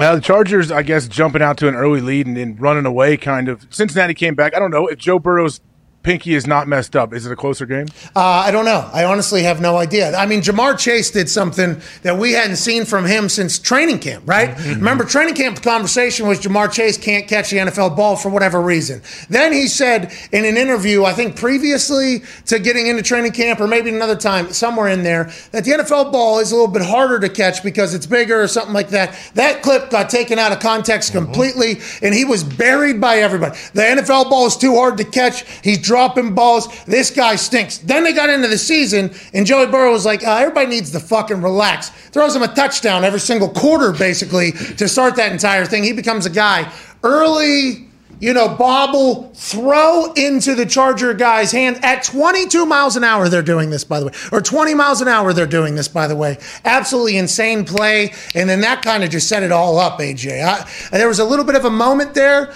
where it felt like Joey B was coming back into it, and Joey B was the ultimate Ohioan with the, you know, the AJ Hawk pinky, Oh, yeah. the mm. whole oh, thing deal. I ain't fucking coming out. Don't wrap it. I don't need that stupid glove. It's not comfortable. Get me out of here. Don't just cut the pinky off of the glove. No. No, no, No, no, no, no. No, no. Take the whole fucking glove off. I'm from Ohio. This is Ohio. We don't have an indoor facility. Do your thing. Incredible toughness. Then that fumble, scoop, and score. I mean, it was. I think the Chargers won that game pretty mightily. I don't know what it looks like for the Bengals going forward. They're so hit or miss, AJ. So are the Chargers, though, I guess.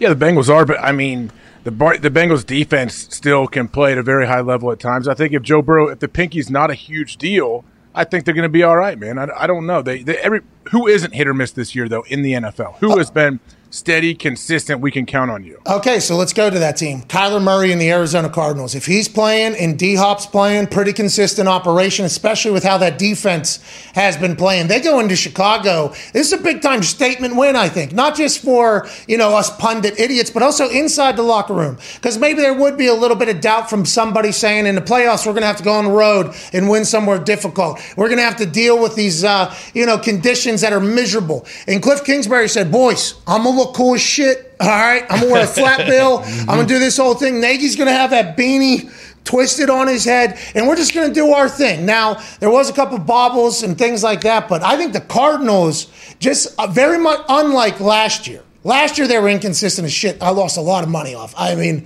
so much money riding with them blindly every single week. They were so up and down. They'd be so great and then so awful. This year it feels like they are a team 10 and 2 right now. Nobody's looking like that.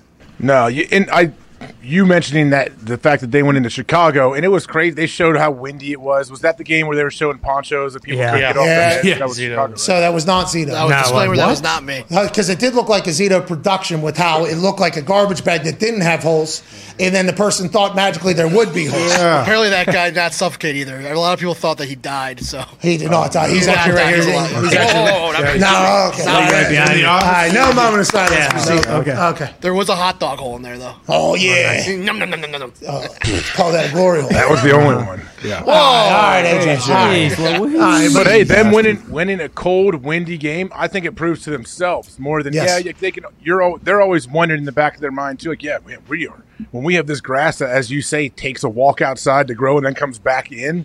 and we have these perfect conditions, yeah, we're an explosive team. But if we can go on the road on the worst field in the NFL, which Chicago by far worst grass in the NFL, Right with windy conditions, it's rainy, it's wet.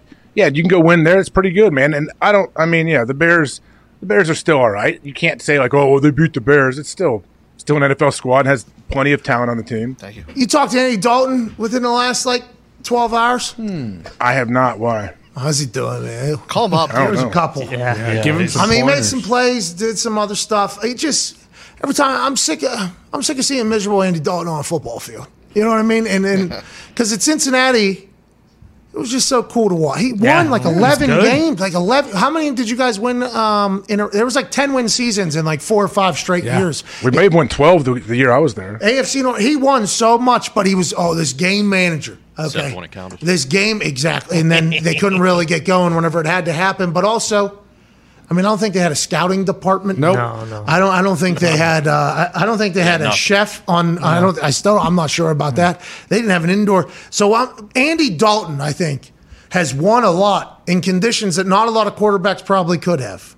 So I always, you know, wish for the best of Andy Dalton. You know, and for Andy Dalton because I met him down at the Pro Bowl. no big deal. I made it. Ew. Heyo. hey, that was pretty cool. A little. si- I don't mean that. It's a joke. It's all a popularity thing. I mean, you got to take all of these awards that aren't being voted on by people that are actually doing it into, you know, definitely account. Mm-hmm. Except the Heisman Radio and the hashtag award. Well, that's those mostly, those mostly. But the the entire thought of Andy Dalton being mid, what do they do the rest of the year? You just uh, Justin Fields just takes his lumps the rest of the year. They move on to Nagy. I mean, what what are they? Zito, you were there yesterday trying to get that thing on. Like, oh, what is the what is the feel around Chicago? There has to be some sort of optimism, I guess, because Justin Fields is there. But what if Justin Fields isn't? He might be. I hey. He might be a guy. Everybody, everything says he has the potential to be a guy, but stats and shit say there's there's a chance he's not as well. What is the thought around Chicago? Chicago just wants Nagy to pace out at any cost. They That's it. out. That's all it is right now. One narrative. They like Fields still. Uh, they liked Andy for a little bit, but they they hate him now after yesterday. Hey, do they want them both out though, Nagy and Pace? Like, is it a package deal? Well, what I heard, they're going to give Pace a higher job, like a president. oh, an role. Elway type Yeah, thing. Yeah. and then bring their GM in. But Well, I- that's I what don't know. Elway did, right? So Oh, yeah. Elway's sitting up there in the top box with some. Uh, he got a whole team there.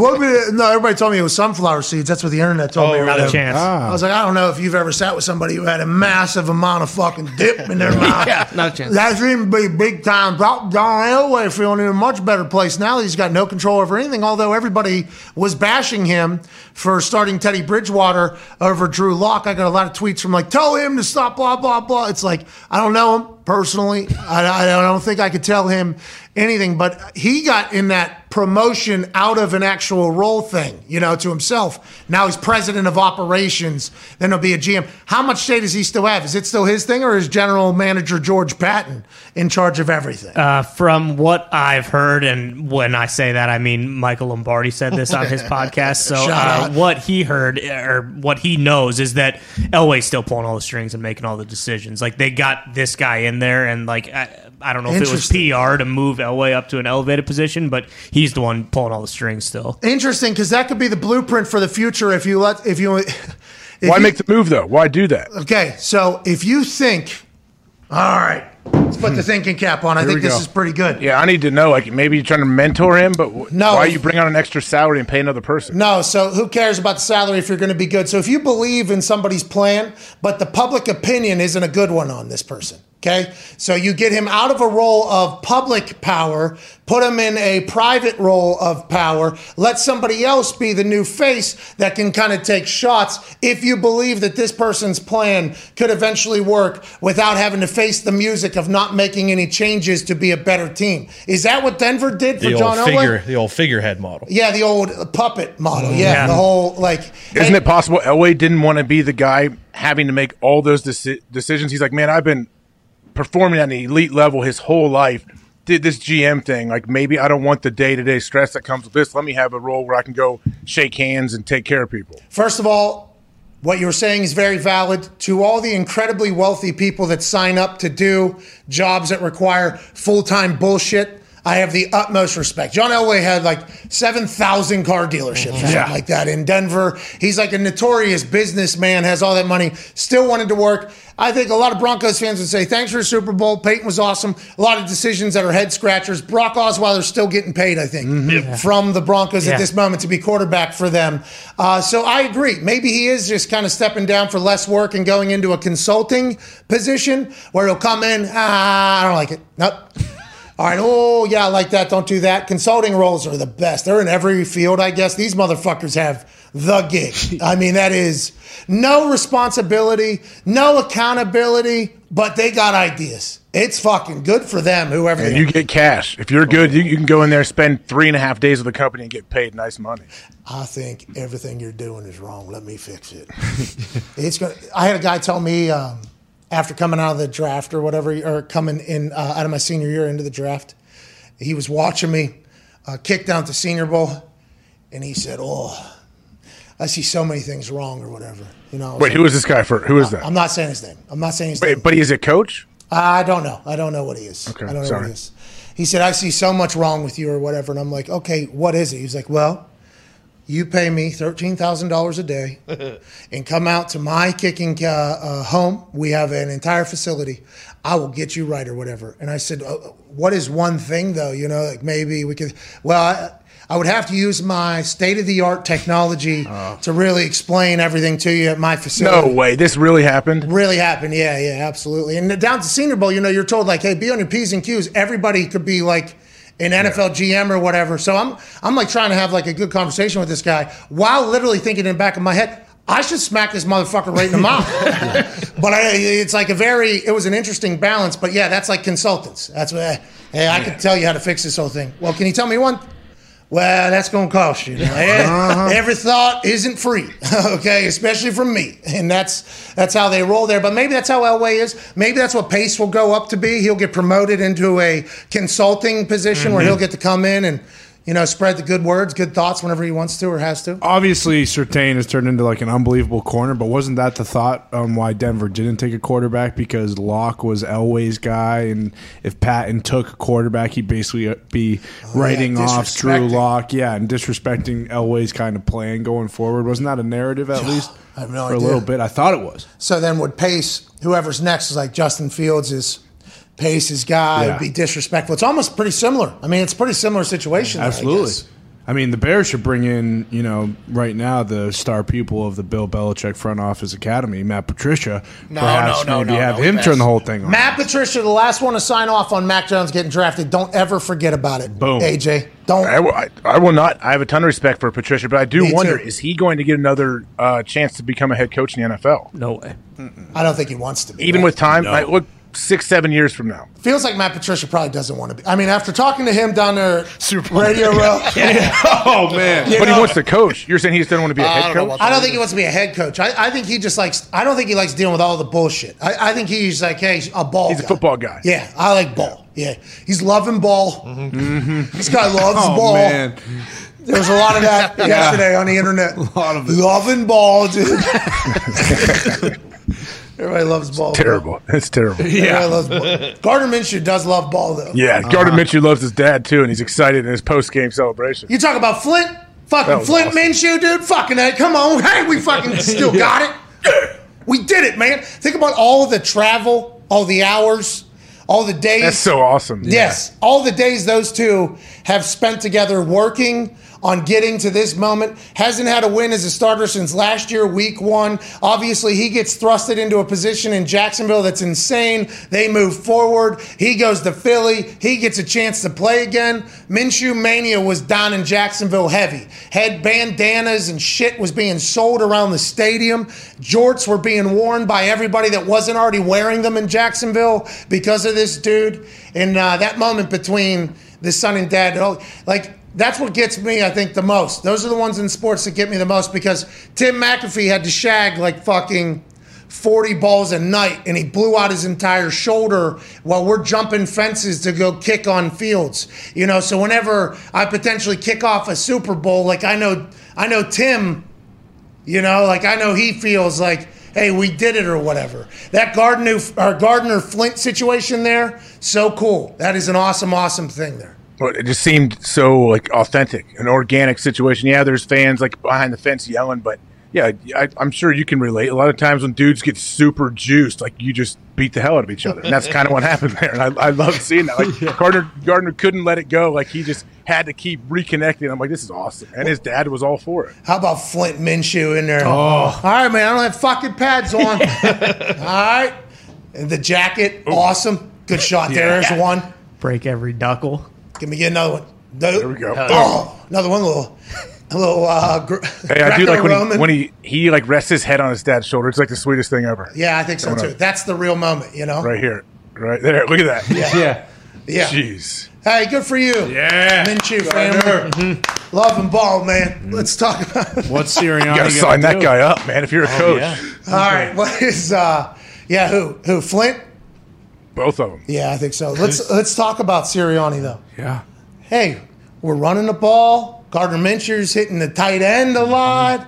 Coach Sirianni, big time, big time win over a team that, you know, I, I saw Saleh down there. I mean, doing his thing, but this is a massive, massive win with Gardner Minshew at the helm. What did you see in Gardner, Coach Sirianni, and and basically the team that you knew were you were going to win this weekend? Well, if you remember correctly, back to the draft, I was one on one with Gardner Minshew, and we we took our shirts off. We were playing horse and stuff like that. And I was like, "This oh. guy is so fucking competitive. I need this guy." And it's unfortunate because bye bye Jalen, you're Oh, done. no! you're done, buddy. No!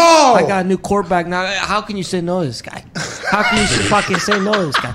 Grant, you mentioned it. The Jets stink. I mean, it might be time to move on from Bob Saleh already. I mean, No. hey, Whoa. Hey, everyone talking about Dan Campbell and you know all that kind of stuff. That guy is not good. for head football coach. Their defense stinks. I thought he was a defensive guy. He's got no juice. But Gardner Minshew is going to. I mean, we're going to win the division. Obviously, we proved that yesterday.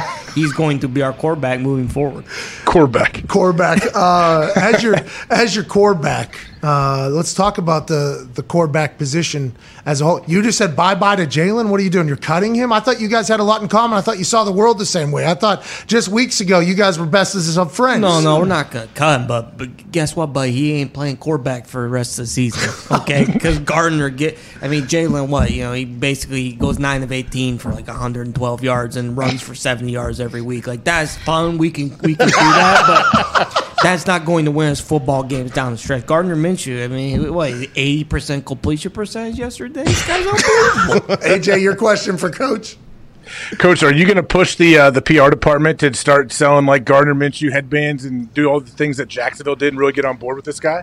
Uh, we'll see. I mean, I think that was kind of childish and kind of dumb. I don't know why they were doing that, but uh, I, I mean, hey, you know, you heard the st- the fans in the stadium. They love this guy. They love. They've already forgotten about Jalen. Hey, Coach, real quick, who's more jacked, you or Gardner? You said you had your shirts off playing horse. Oh, you didn't see it in the locker room, but you saw him shoving his dad. We did that with each other in the locker room for 15, 16. I mean, my You chest guys already hurts. got that father son. Yeah, absolutely. My chest hurts so fucking bad from how much we were pushing each other back and forth. I mean, we. He lo- felt it too, though. Oh yeah, oh yeah. He's gonna be pretty beat. I mean, He's on the injury list, Honestly, yeah, Jalen might have to play next week. We fucking went at each other big time. That's a big win. That's a big win. We're not dead yet. Go ahead, Coach. Coach CJ Mosley said that your team was fucking disrespectful to the Jets uh, on and off the field. Oh yeah, no handshake. Yeah, no handshake. Like, what's going on with that? Yeah, boohoo. That's dog mentality. That's what we.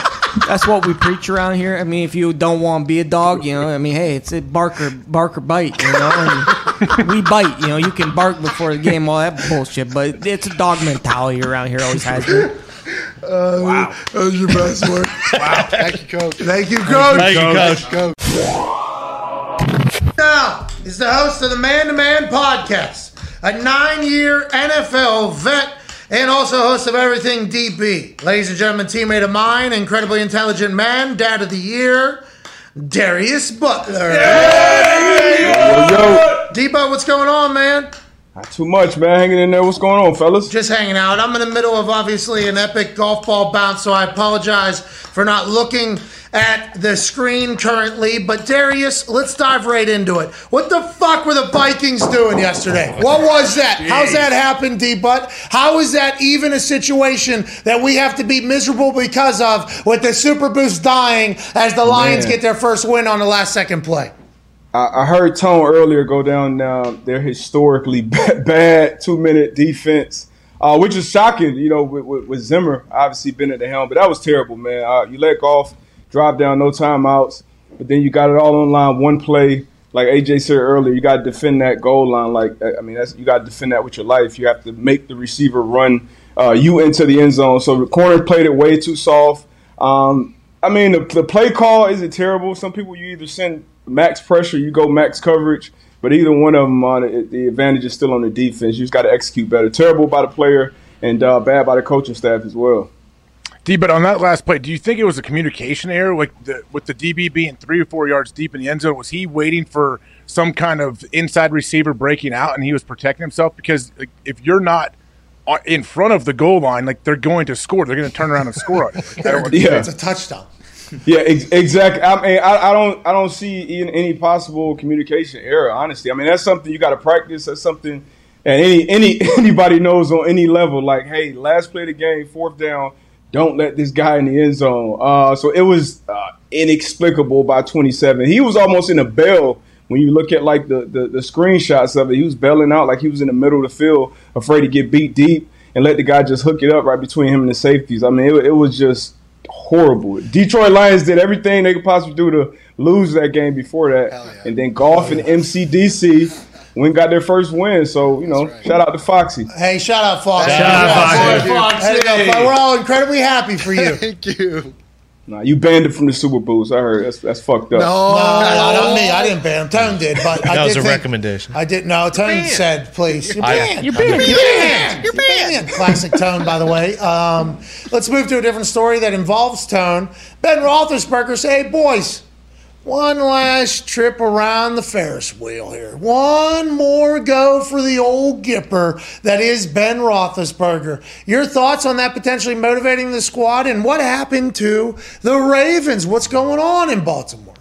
Ravens are looking good. Lamar's uh, obviously he's not looking good. Uh, four and a half points either way with this game, this matchup at this point in the season. I thought was too many points. Went with the Steelers at home. It was a lot of outside noise.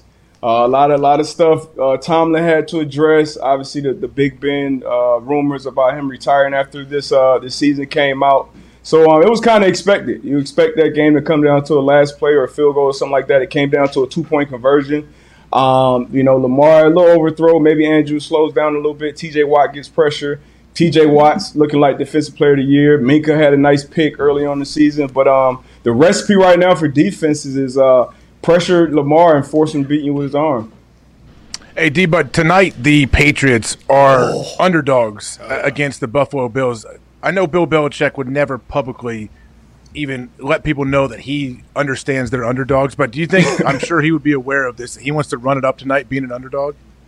Uh, you know what? I, I don't think he cares much about being an underdog, but being that he's one day into having a number one seed in the AFC, I don't think it's a chance in hell he goes up there to Buffalo and let uh, Sean McDermott, Josh Allen take that away from him. So I think they go up there and handle business. They get points. Saban got points this weekend. A Rod got points at home at Lambeau. I mean, Big Ben getting points at home. Like, I mean, hey, I got to go with uh, Belichick and the Patriots to cover and win tonight. One of those things is not like the other, but nonetheless, good point was made there with Bill Belichick getting points on a Monday night football You talking game. shit about Big Ben? Huh? Talking shit about Big Ben? No, I'm just, it's a game like two truths and a lie. Let everybody guess. You know what I mean? Like, let everybody guess. You know what I mean? I mean, I've been I've been watching the Ravens this last month, so I mean that was that was was a lot of points against that defense. But Hold on. So Yeah. you, you say you think uh, Ben Roethlisberger all the way back? This one for the Gipper thing is good news. He's going to finish this thing hot.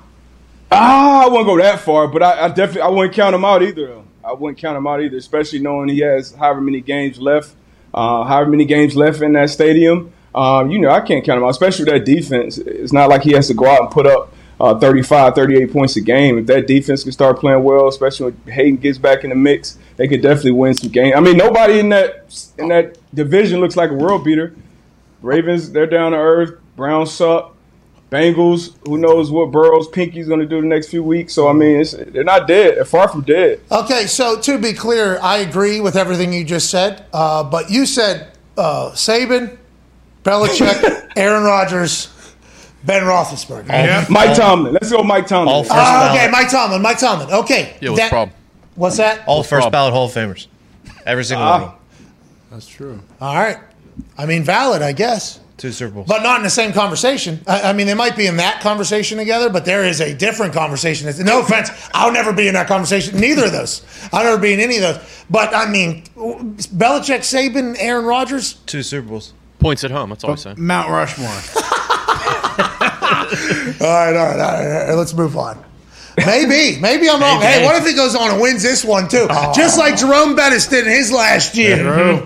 What if this is the year that Ben Roethlisberger goes on a run? Let's pivot to uh, Tom Brady and the Buccaneers. They look unbelievable. Vita Vea doesn't get talked about enough. I, I, last week, I saw him change the identity of the Indianapolis Colts. All right, he ate a helmet with his mouth. He lost a tooth. He shut down Jonathan Taylor in the run game early, so much so that Frank actually said, "Fuck it, I ain't messing with Vita, Suh, and the boys on the D line." Then yesterday, he did this swim dance. It might have been a surf dance from the Big Oos. He is a game wrecker with the way that offense is going with Gronk.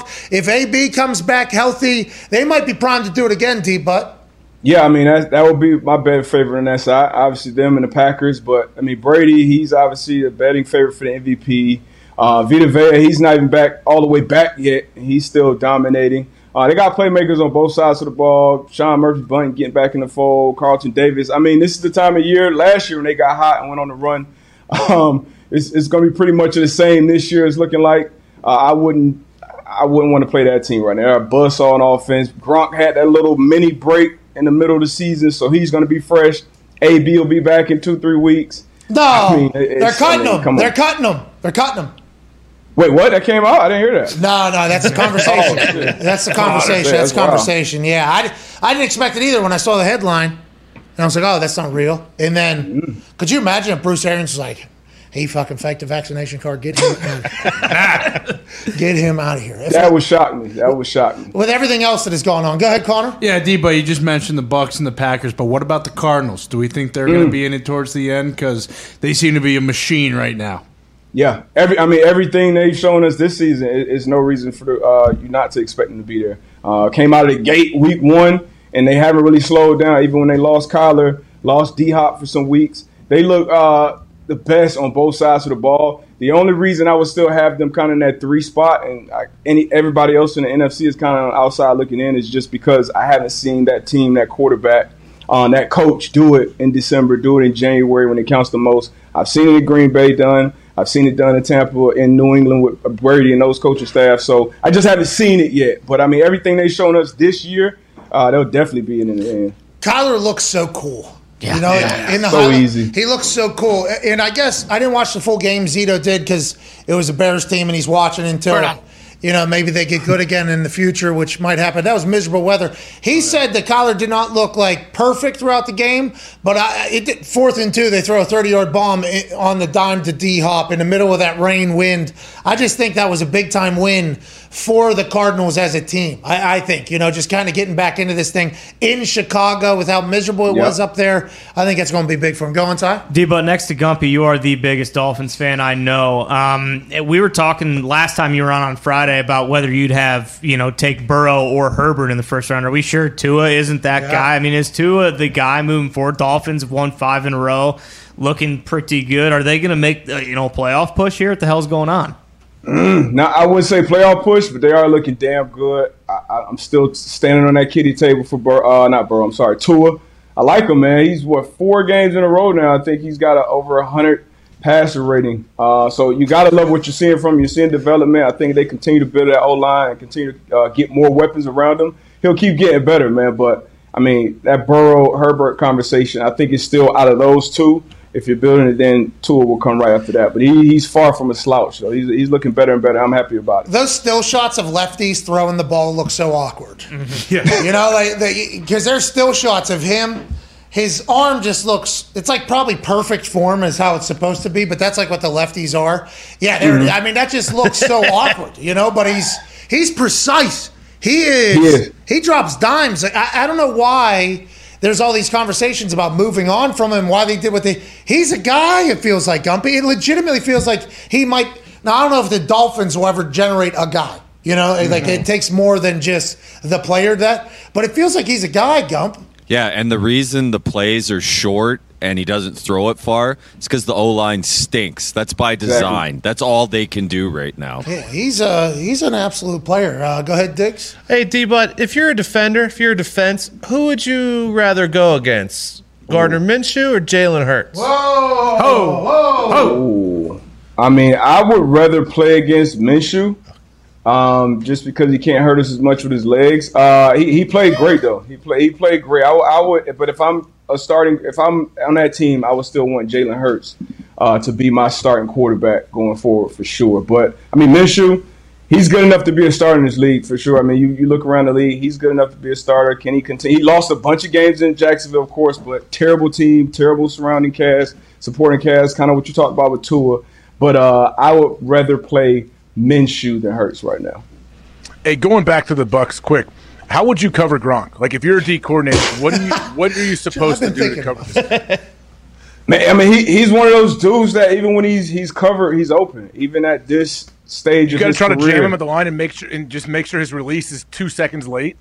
Yeah, you try. But I mean, but what what type of body? You got to you need Vita Vea to jam him to really you know knock him off. You know what I mean? So you can get somebody in front of him that reroutes him. But once he actually gets into that defense, it gets going downfield, and you see him. They're like two kids on the sideline. They're talking about, "Hey, you saw it? Yeah." Just, and it's just like he throws guys off. I mean, he's he's a monster. Uh, he's been one of the best. He'll be a first ballot Hall of Famer. And obviously, he's had the same guy throwing the ball for that long. So when they had that type of rapport, it's it's, it's not much you can do. Uh, it's not much you can do with that, honestly. Especially with the other weapons around him, with Godwin, with Evans, with I mean, it, it's just it's just a lot. Evans made some big time plays, and I was like, oh, Evans is back. Okay, so that's great news for everybody, including Gronk, right? But Gronk is also great news for Mike Evans. And then you add in Godwin being an absolute stud. That offense, if they continue to get hot, like they've won by double digits the last two weeks or whatever. It's looked rather easy for them as of late. Although there has been games this season where we go, "Oh, the Buccaneers stink." What? How? How is And this? you, I mean, you watch them though. Even they they've been winning these last couple of weeks. You watch them, and you still if you're watching the game, it's like yo, it's they can still play much better. Like they, they didn't play. I wouldn't say they played nearly their best um, yesterday, but uh, they can play better. And um, you said Mike Evans back. Mike Evans. The thing with him is he controls that middle of the field safety. So regardless if he's putting up numbers or getting catches or not, if I'm a defender, D coordinator, DB coach, my middle, my post safety, if playing single high, I have to be leaned over the 13's way. So that's hell on whoever's guarding 87 up the seam, and then when you get 81 back outside 14. So that's the dilemma um, you're always met with with that team. Oh, so Tom just gets to do whatever he wants. Whoa, whoa, well, well, well. Let's talk about another team that we watch and we go, oh, those motherfuckers can get a lot better and they're still winning. The Chiefs. Patrick Mahomes still top five quarterback in passing yards. Tyreek Hill still top five wide receiver in receiving yards. They get a win, no passing touchdowns. And the only conversation I think today, aside from how how much of that tin did John Elway have in his mouth? Mm. I think he had the full thing. Aside from that conversation, it's just like, are we going to see the Chiefs ever really get fully back into that dominant offense? They can just flip the switch, which I think is why everybody still says they're the team that's going to run through the AFC, even though how hot the Patriots are and the Colts, and we'll talk about that in a second. But what do you think it is? And you think they're still going to be able to do that whenever a push comes to shove down the line? I mean, that's the team, that's the quarterback you got to trust the most right now um, on the AFC side, and he's not playing well. Another game, not throwing a touchdown. Um, Kelce Hill, they're putting up stats, but if you're watching the game, they're not dominating the games like they're usually doing. But these last four or five weeks, the good the good part of it is that defense. That defense is balling. The defense is dominating. Even Sorensen, Sorensen got him a nice pick six last night, and he's been getting you know, beat on and picked on throughout the, the media and, and teams and stuff like that all year. So to see him get his play, that defense is playing great. And you got to you got to just expect at this point in the season, this offense is going to have to click at some point. So I'm still I would still be terrified to run into that team uh, late in the season or in the playoffs. Uh, how about the Colts? They're getting hot right now. They fed Jonathan Taylor. It was a dominant game, literally from the first snap. With Kenny Moore, who joined us about an hour and 15 minutes Yep. ago with a pick on Tyrod Taylor, who got hurt. Moment of silence for Tyrod Taylor's health. All right. Hope you come back, Tyrod. Good luck, Tyrod. Shout out to Easy Bees, Tyrod. I think he had some ligament stuff, right?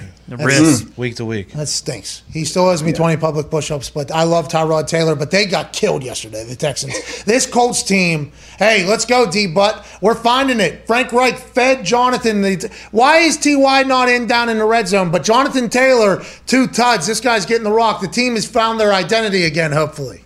Yeah, feed them. You guys said it. Uh, what was that Friday? Talk about them being 31 in, in run defense, and uh, they took advantage of that. Obviously, fed JT. Uh, and, it. and this is what you got to do at this point in the season. When you play bad teams, you just got to beat the shit out of them. Like you can't be close. You can't give them life early. You just got to beat the dog shit out of them. That's what they did in the division. So uh, you know it's tough going on the road in your division. I don't care, you know what the records are. You saw what happened in Minnesota. So um, they handle business. So uh, you love to see it. This is the point of the season where it's kind of not much room for error uh, for the Colts. Still a still an outside chance. You know we can win the division, especially with what's going on in Tennessee. So I love to see it yesterday. Uh, well, we appreciate you stopping by. Do you, you respect, you know Kenny Moore well? Oh yeah, love love Kenny man. I, I, I love the type of player he is coming in. I was with him as a rookie, and uh, that was the year we drafted. You know Malik first round. We had Quincy second round, and then I think Kenny was cut from New England, and it came over right after training camp. And he was just a, a sponge.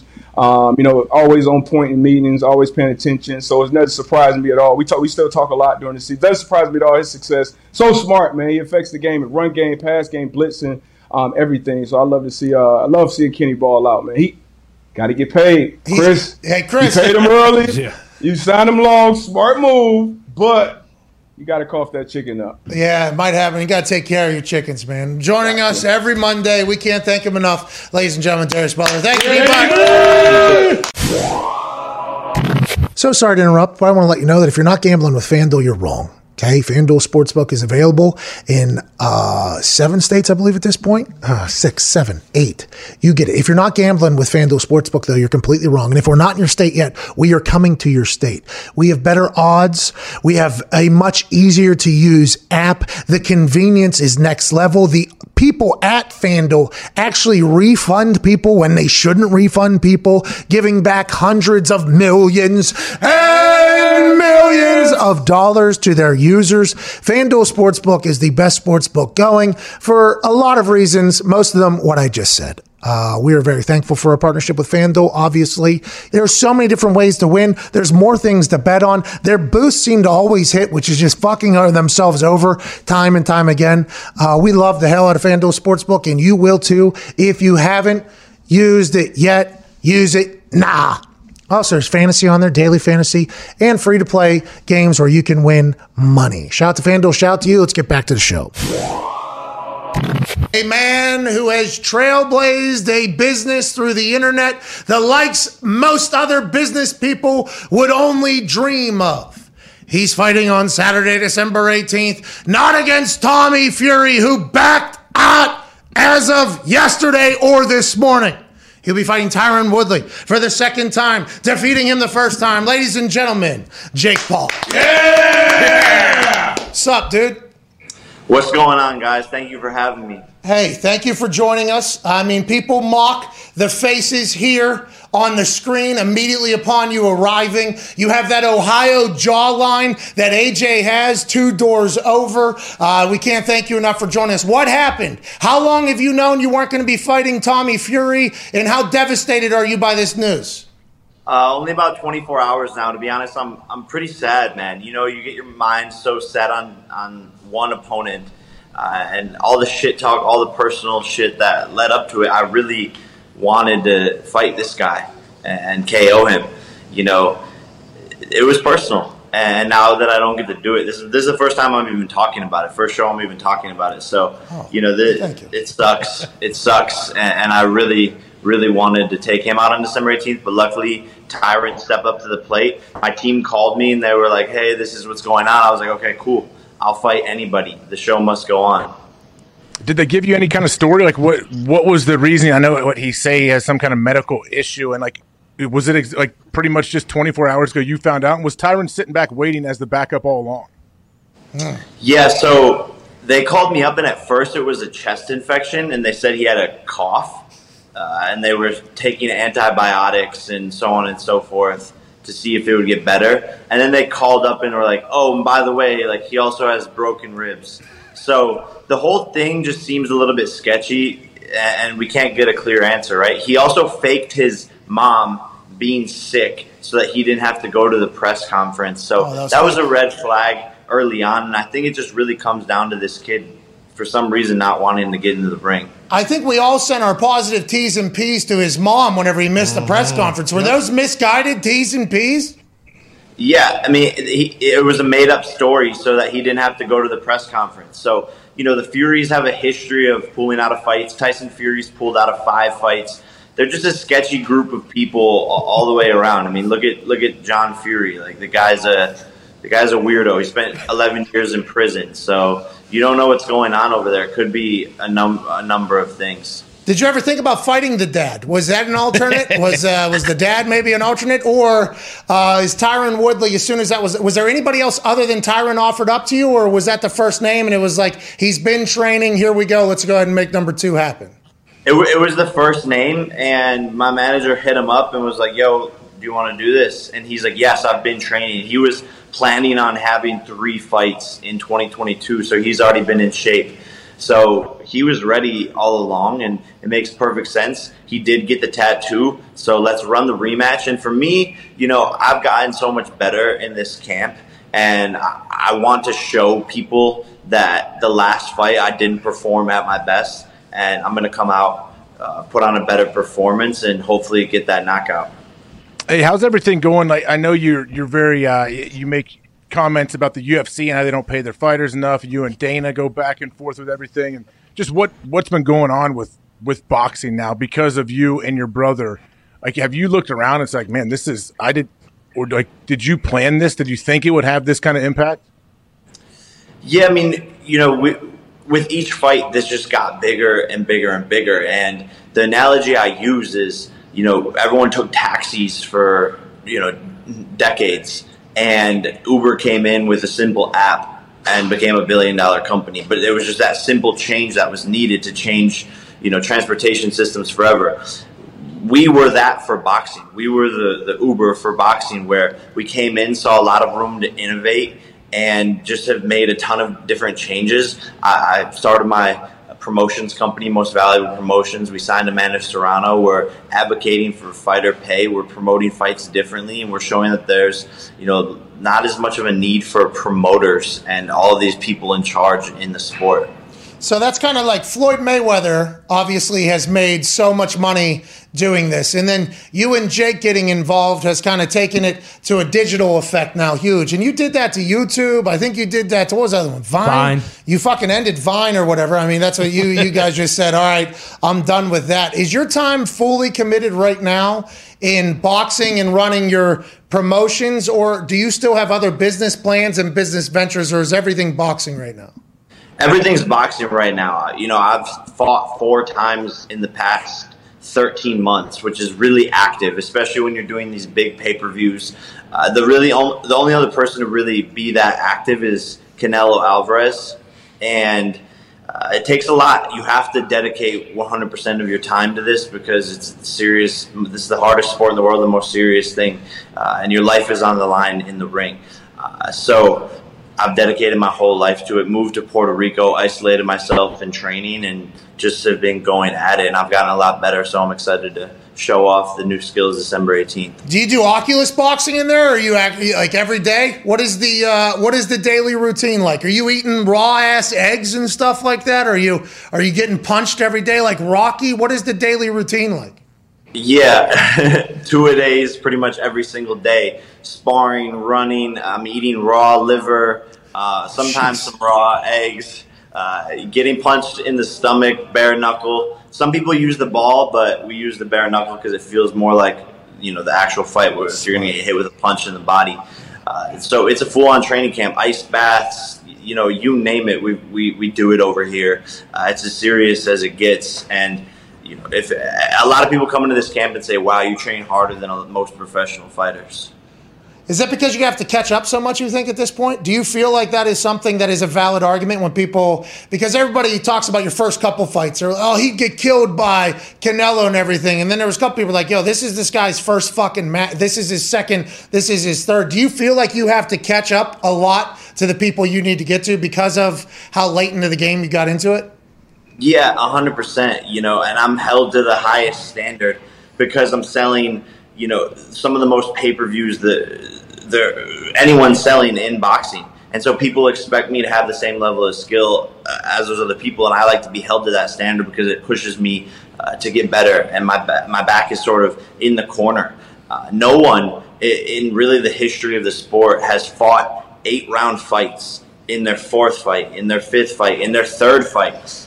Most times people build up four rounders, then they do a six rounder, then they do an eight rounder in like their 10th fight. So I'm sort of coming into the highest level of the game early on, and I've, I, like, like you said, I've had to play catch up. I wish you would have been able to fight the pro boxer from the boxing legendary family. It's kind of, I feel like we're getting, you're getting robbed of a chance to dance on everybody, and we're getting a, a, a robbed of a chance to say like, nah, the motherfucker's good. Like, hey, like you know, like there is. That is why I think it's such a bummer that Tommy Fury uh, kind of backed out of this. Although fighting Woodley is another fucking going to be an incredibly tough fight. Uh, he's a badass of a human being. I mean, it's just for the for your skeptics, Jake. You know, for the skeptics. No, for sure, and that, that's what I wanted because the the public and the the media and the people on social media look at it and they're like, "Oh, you haven't fought a professional boxer." Most people aren't smart enough to realize that Woodley is way tougher than Tommy Fury. So when I announced when I announced that I was fighting Tommy, everyone was like, "Wow, credit! He's actually fighting a professional boxer." In my head, I'm like, "Yo, this kid is like an Abercrombie model. I'm gonna knock him out silly as hell." And uh-huh. Tyron Woodley's a real killer, so this is definitely a harder fight. All right, well, good luck on December 18th. Thank you for stopping by and chit chatting about this. Can't wait to see what your next fight is. Can't wait to watch, and good luck in the rest of your camp, man. Don't get any chest infections or broken ribs. I'll try not to, man. Thank you for having me. Ladies and gentlemen, Jake Paul, thank you, man. Thank you so much for listening. Thank you to all the guests for their time. Thank you to all the boys for their effort. Thank you to all of you for the dedication to this very average show. You're the best humans of all time. Please be a friend, tell a friend. I saw all your Spotify recap and wrap up stuff. The fact that you allow us to be a part of your day to day and the amount of minutes and hours that people listen, I am so fucking thankful for. Will be forever. Speaking of forever, tomorrow begins that. Aaron Rodgers Tuesday. Be a friend, tell a friend. Ty, please play some independent music and propel these people into a beautiful overreaction Monday night.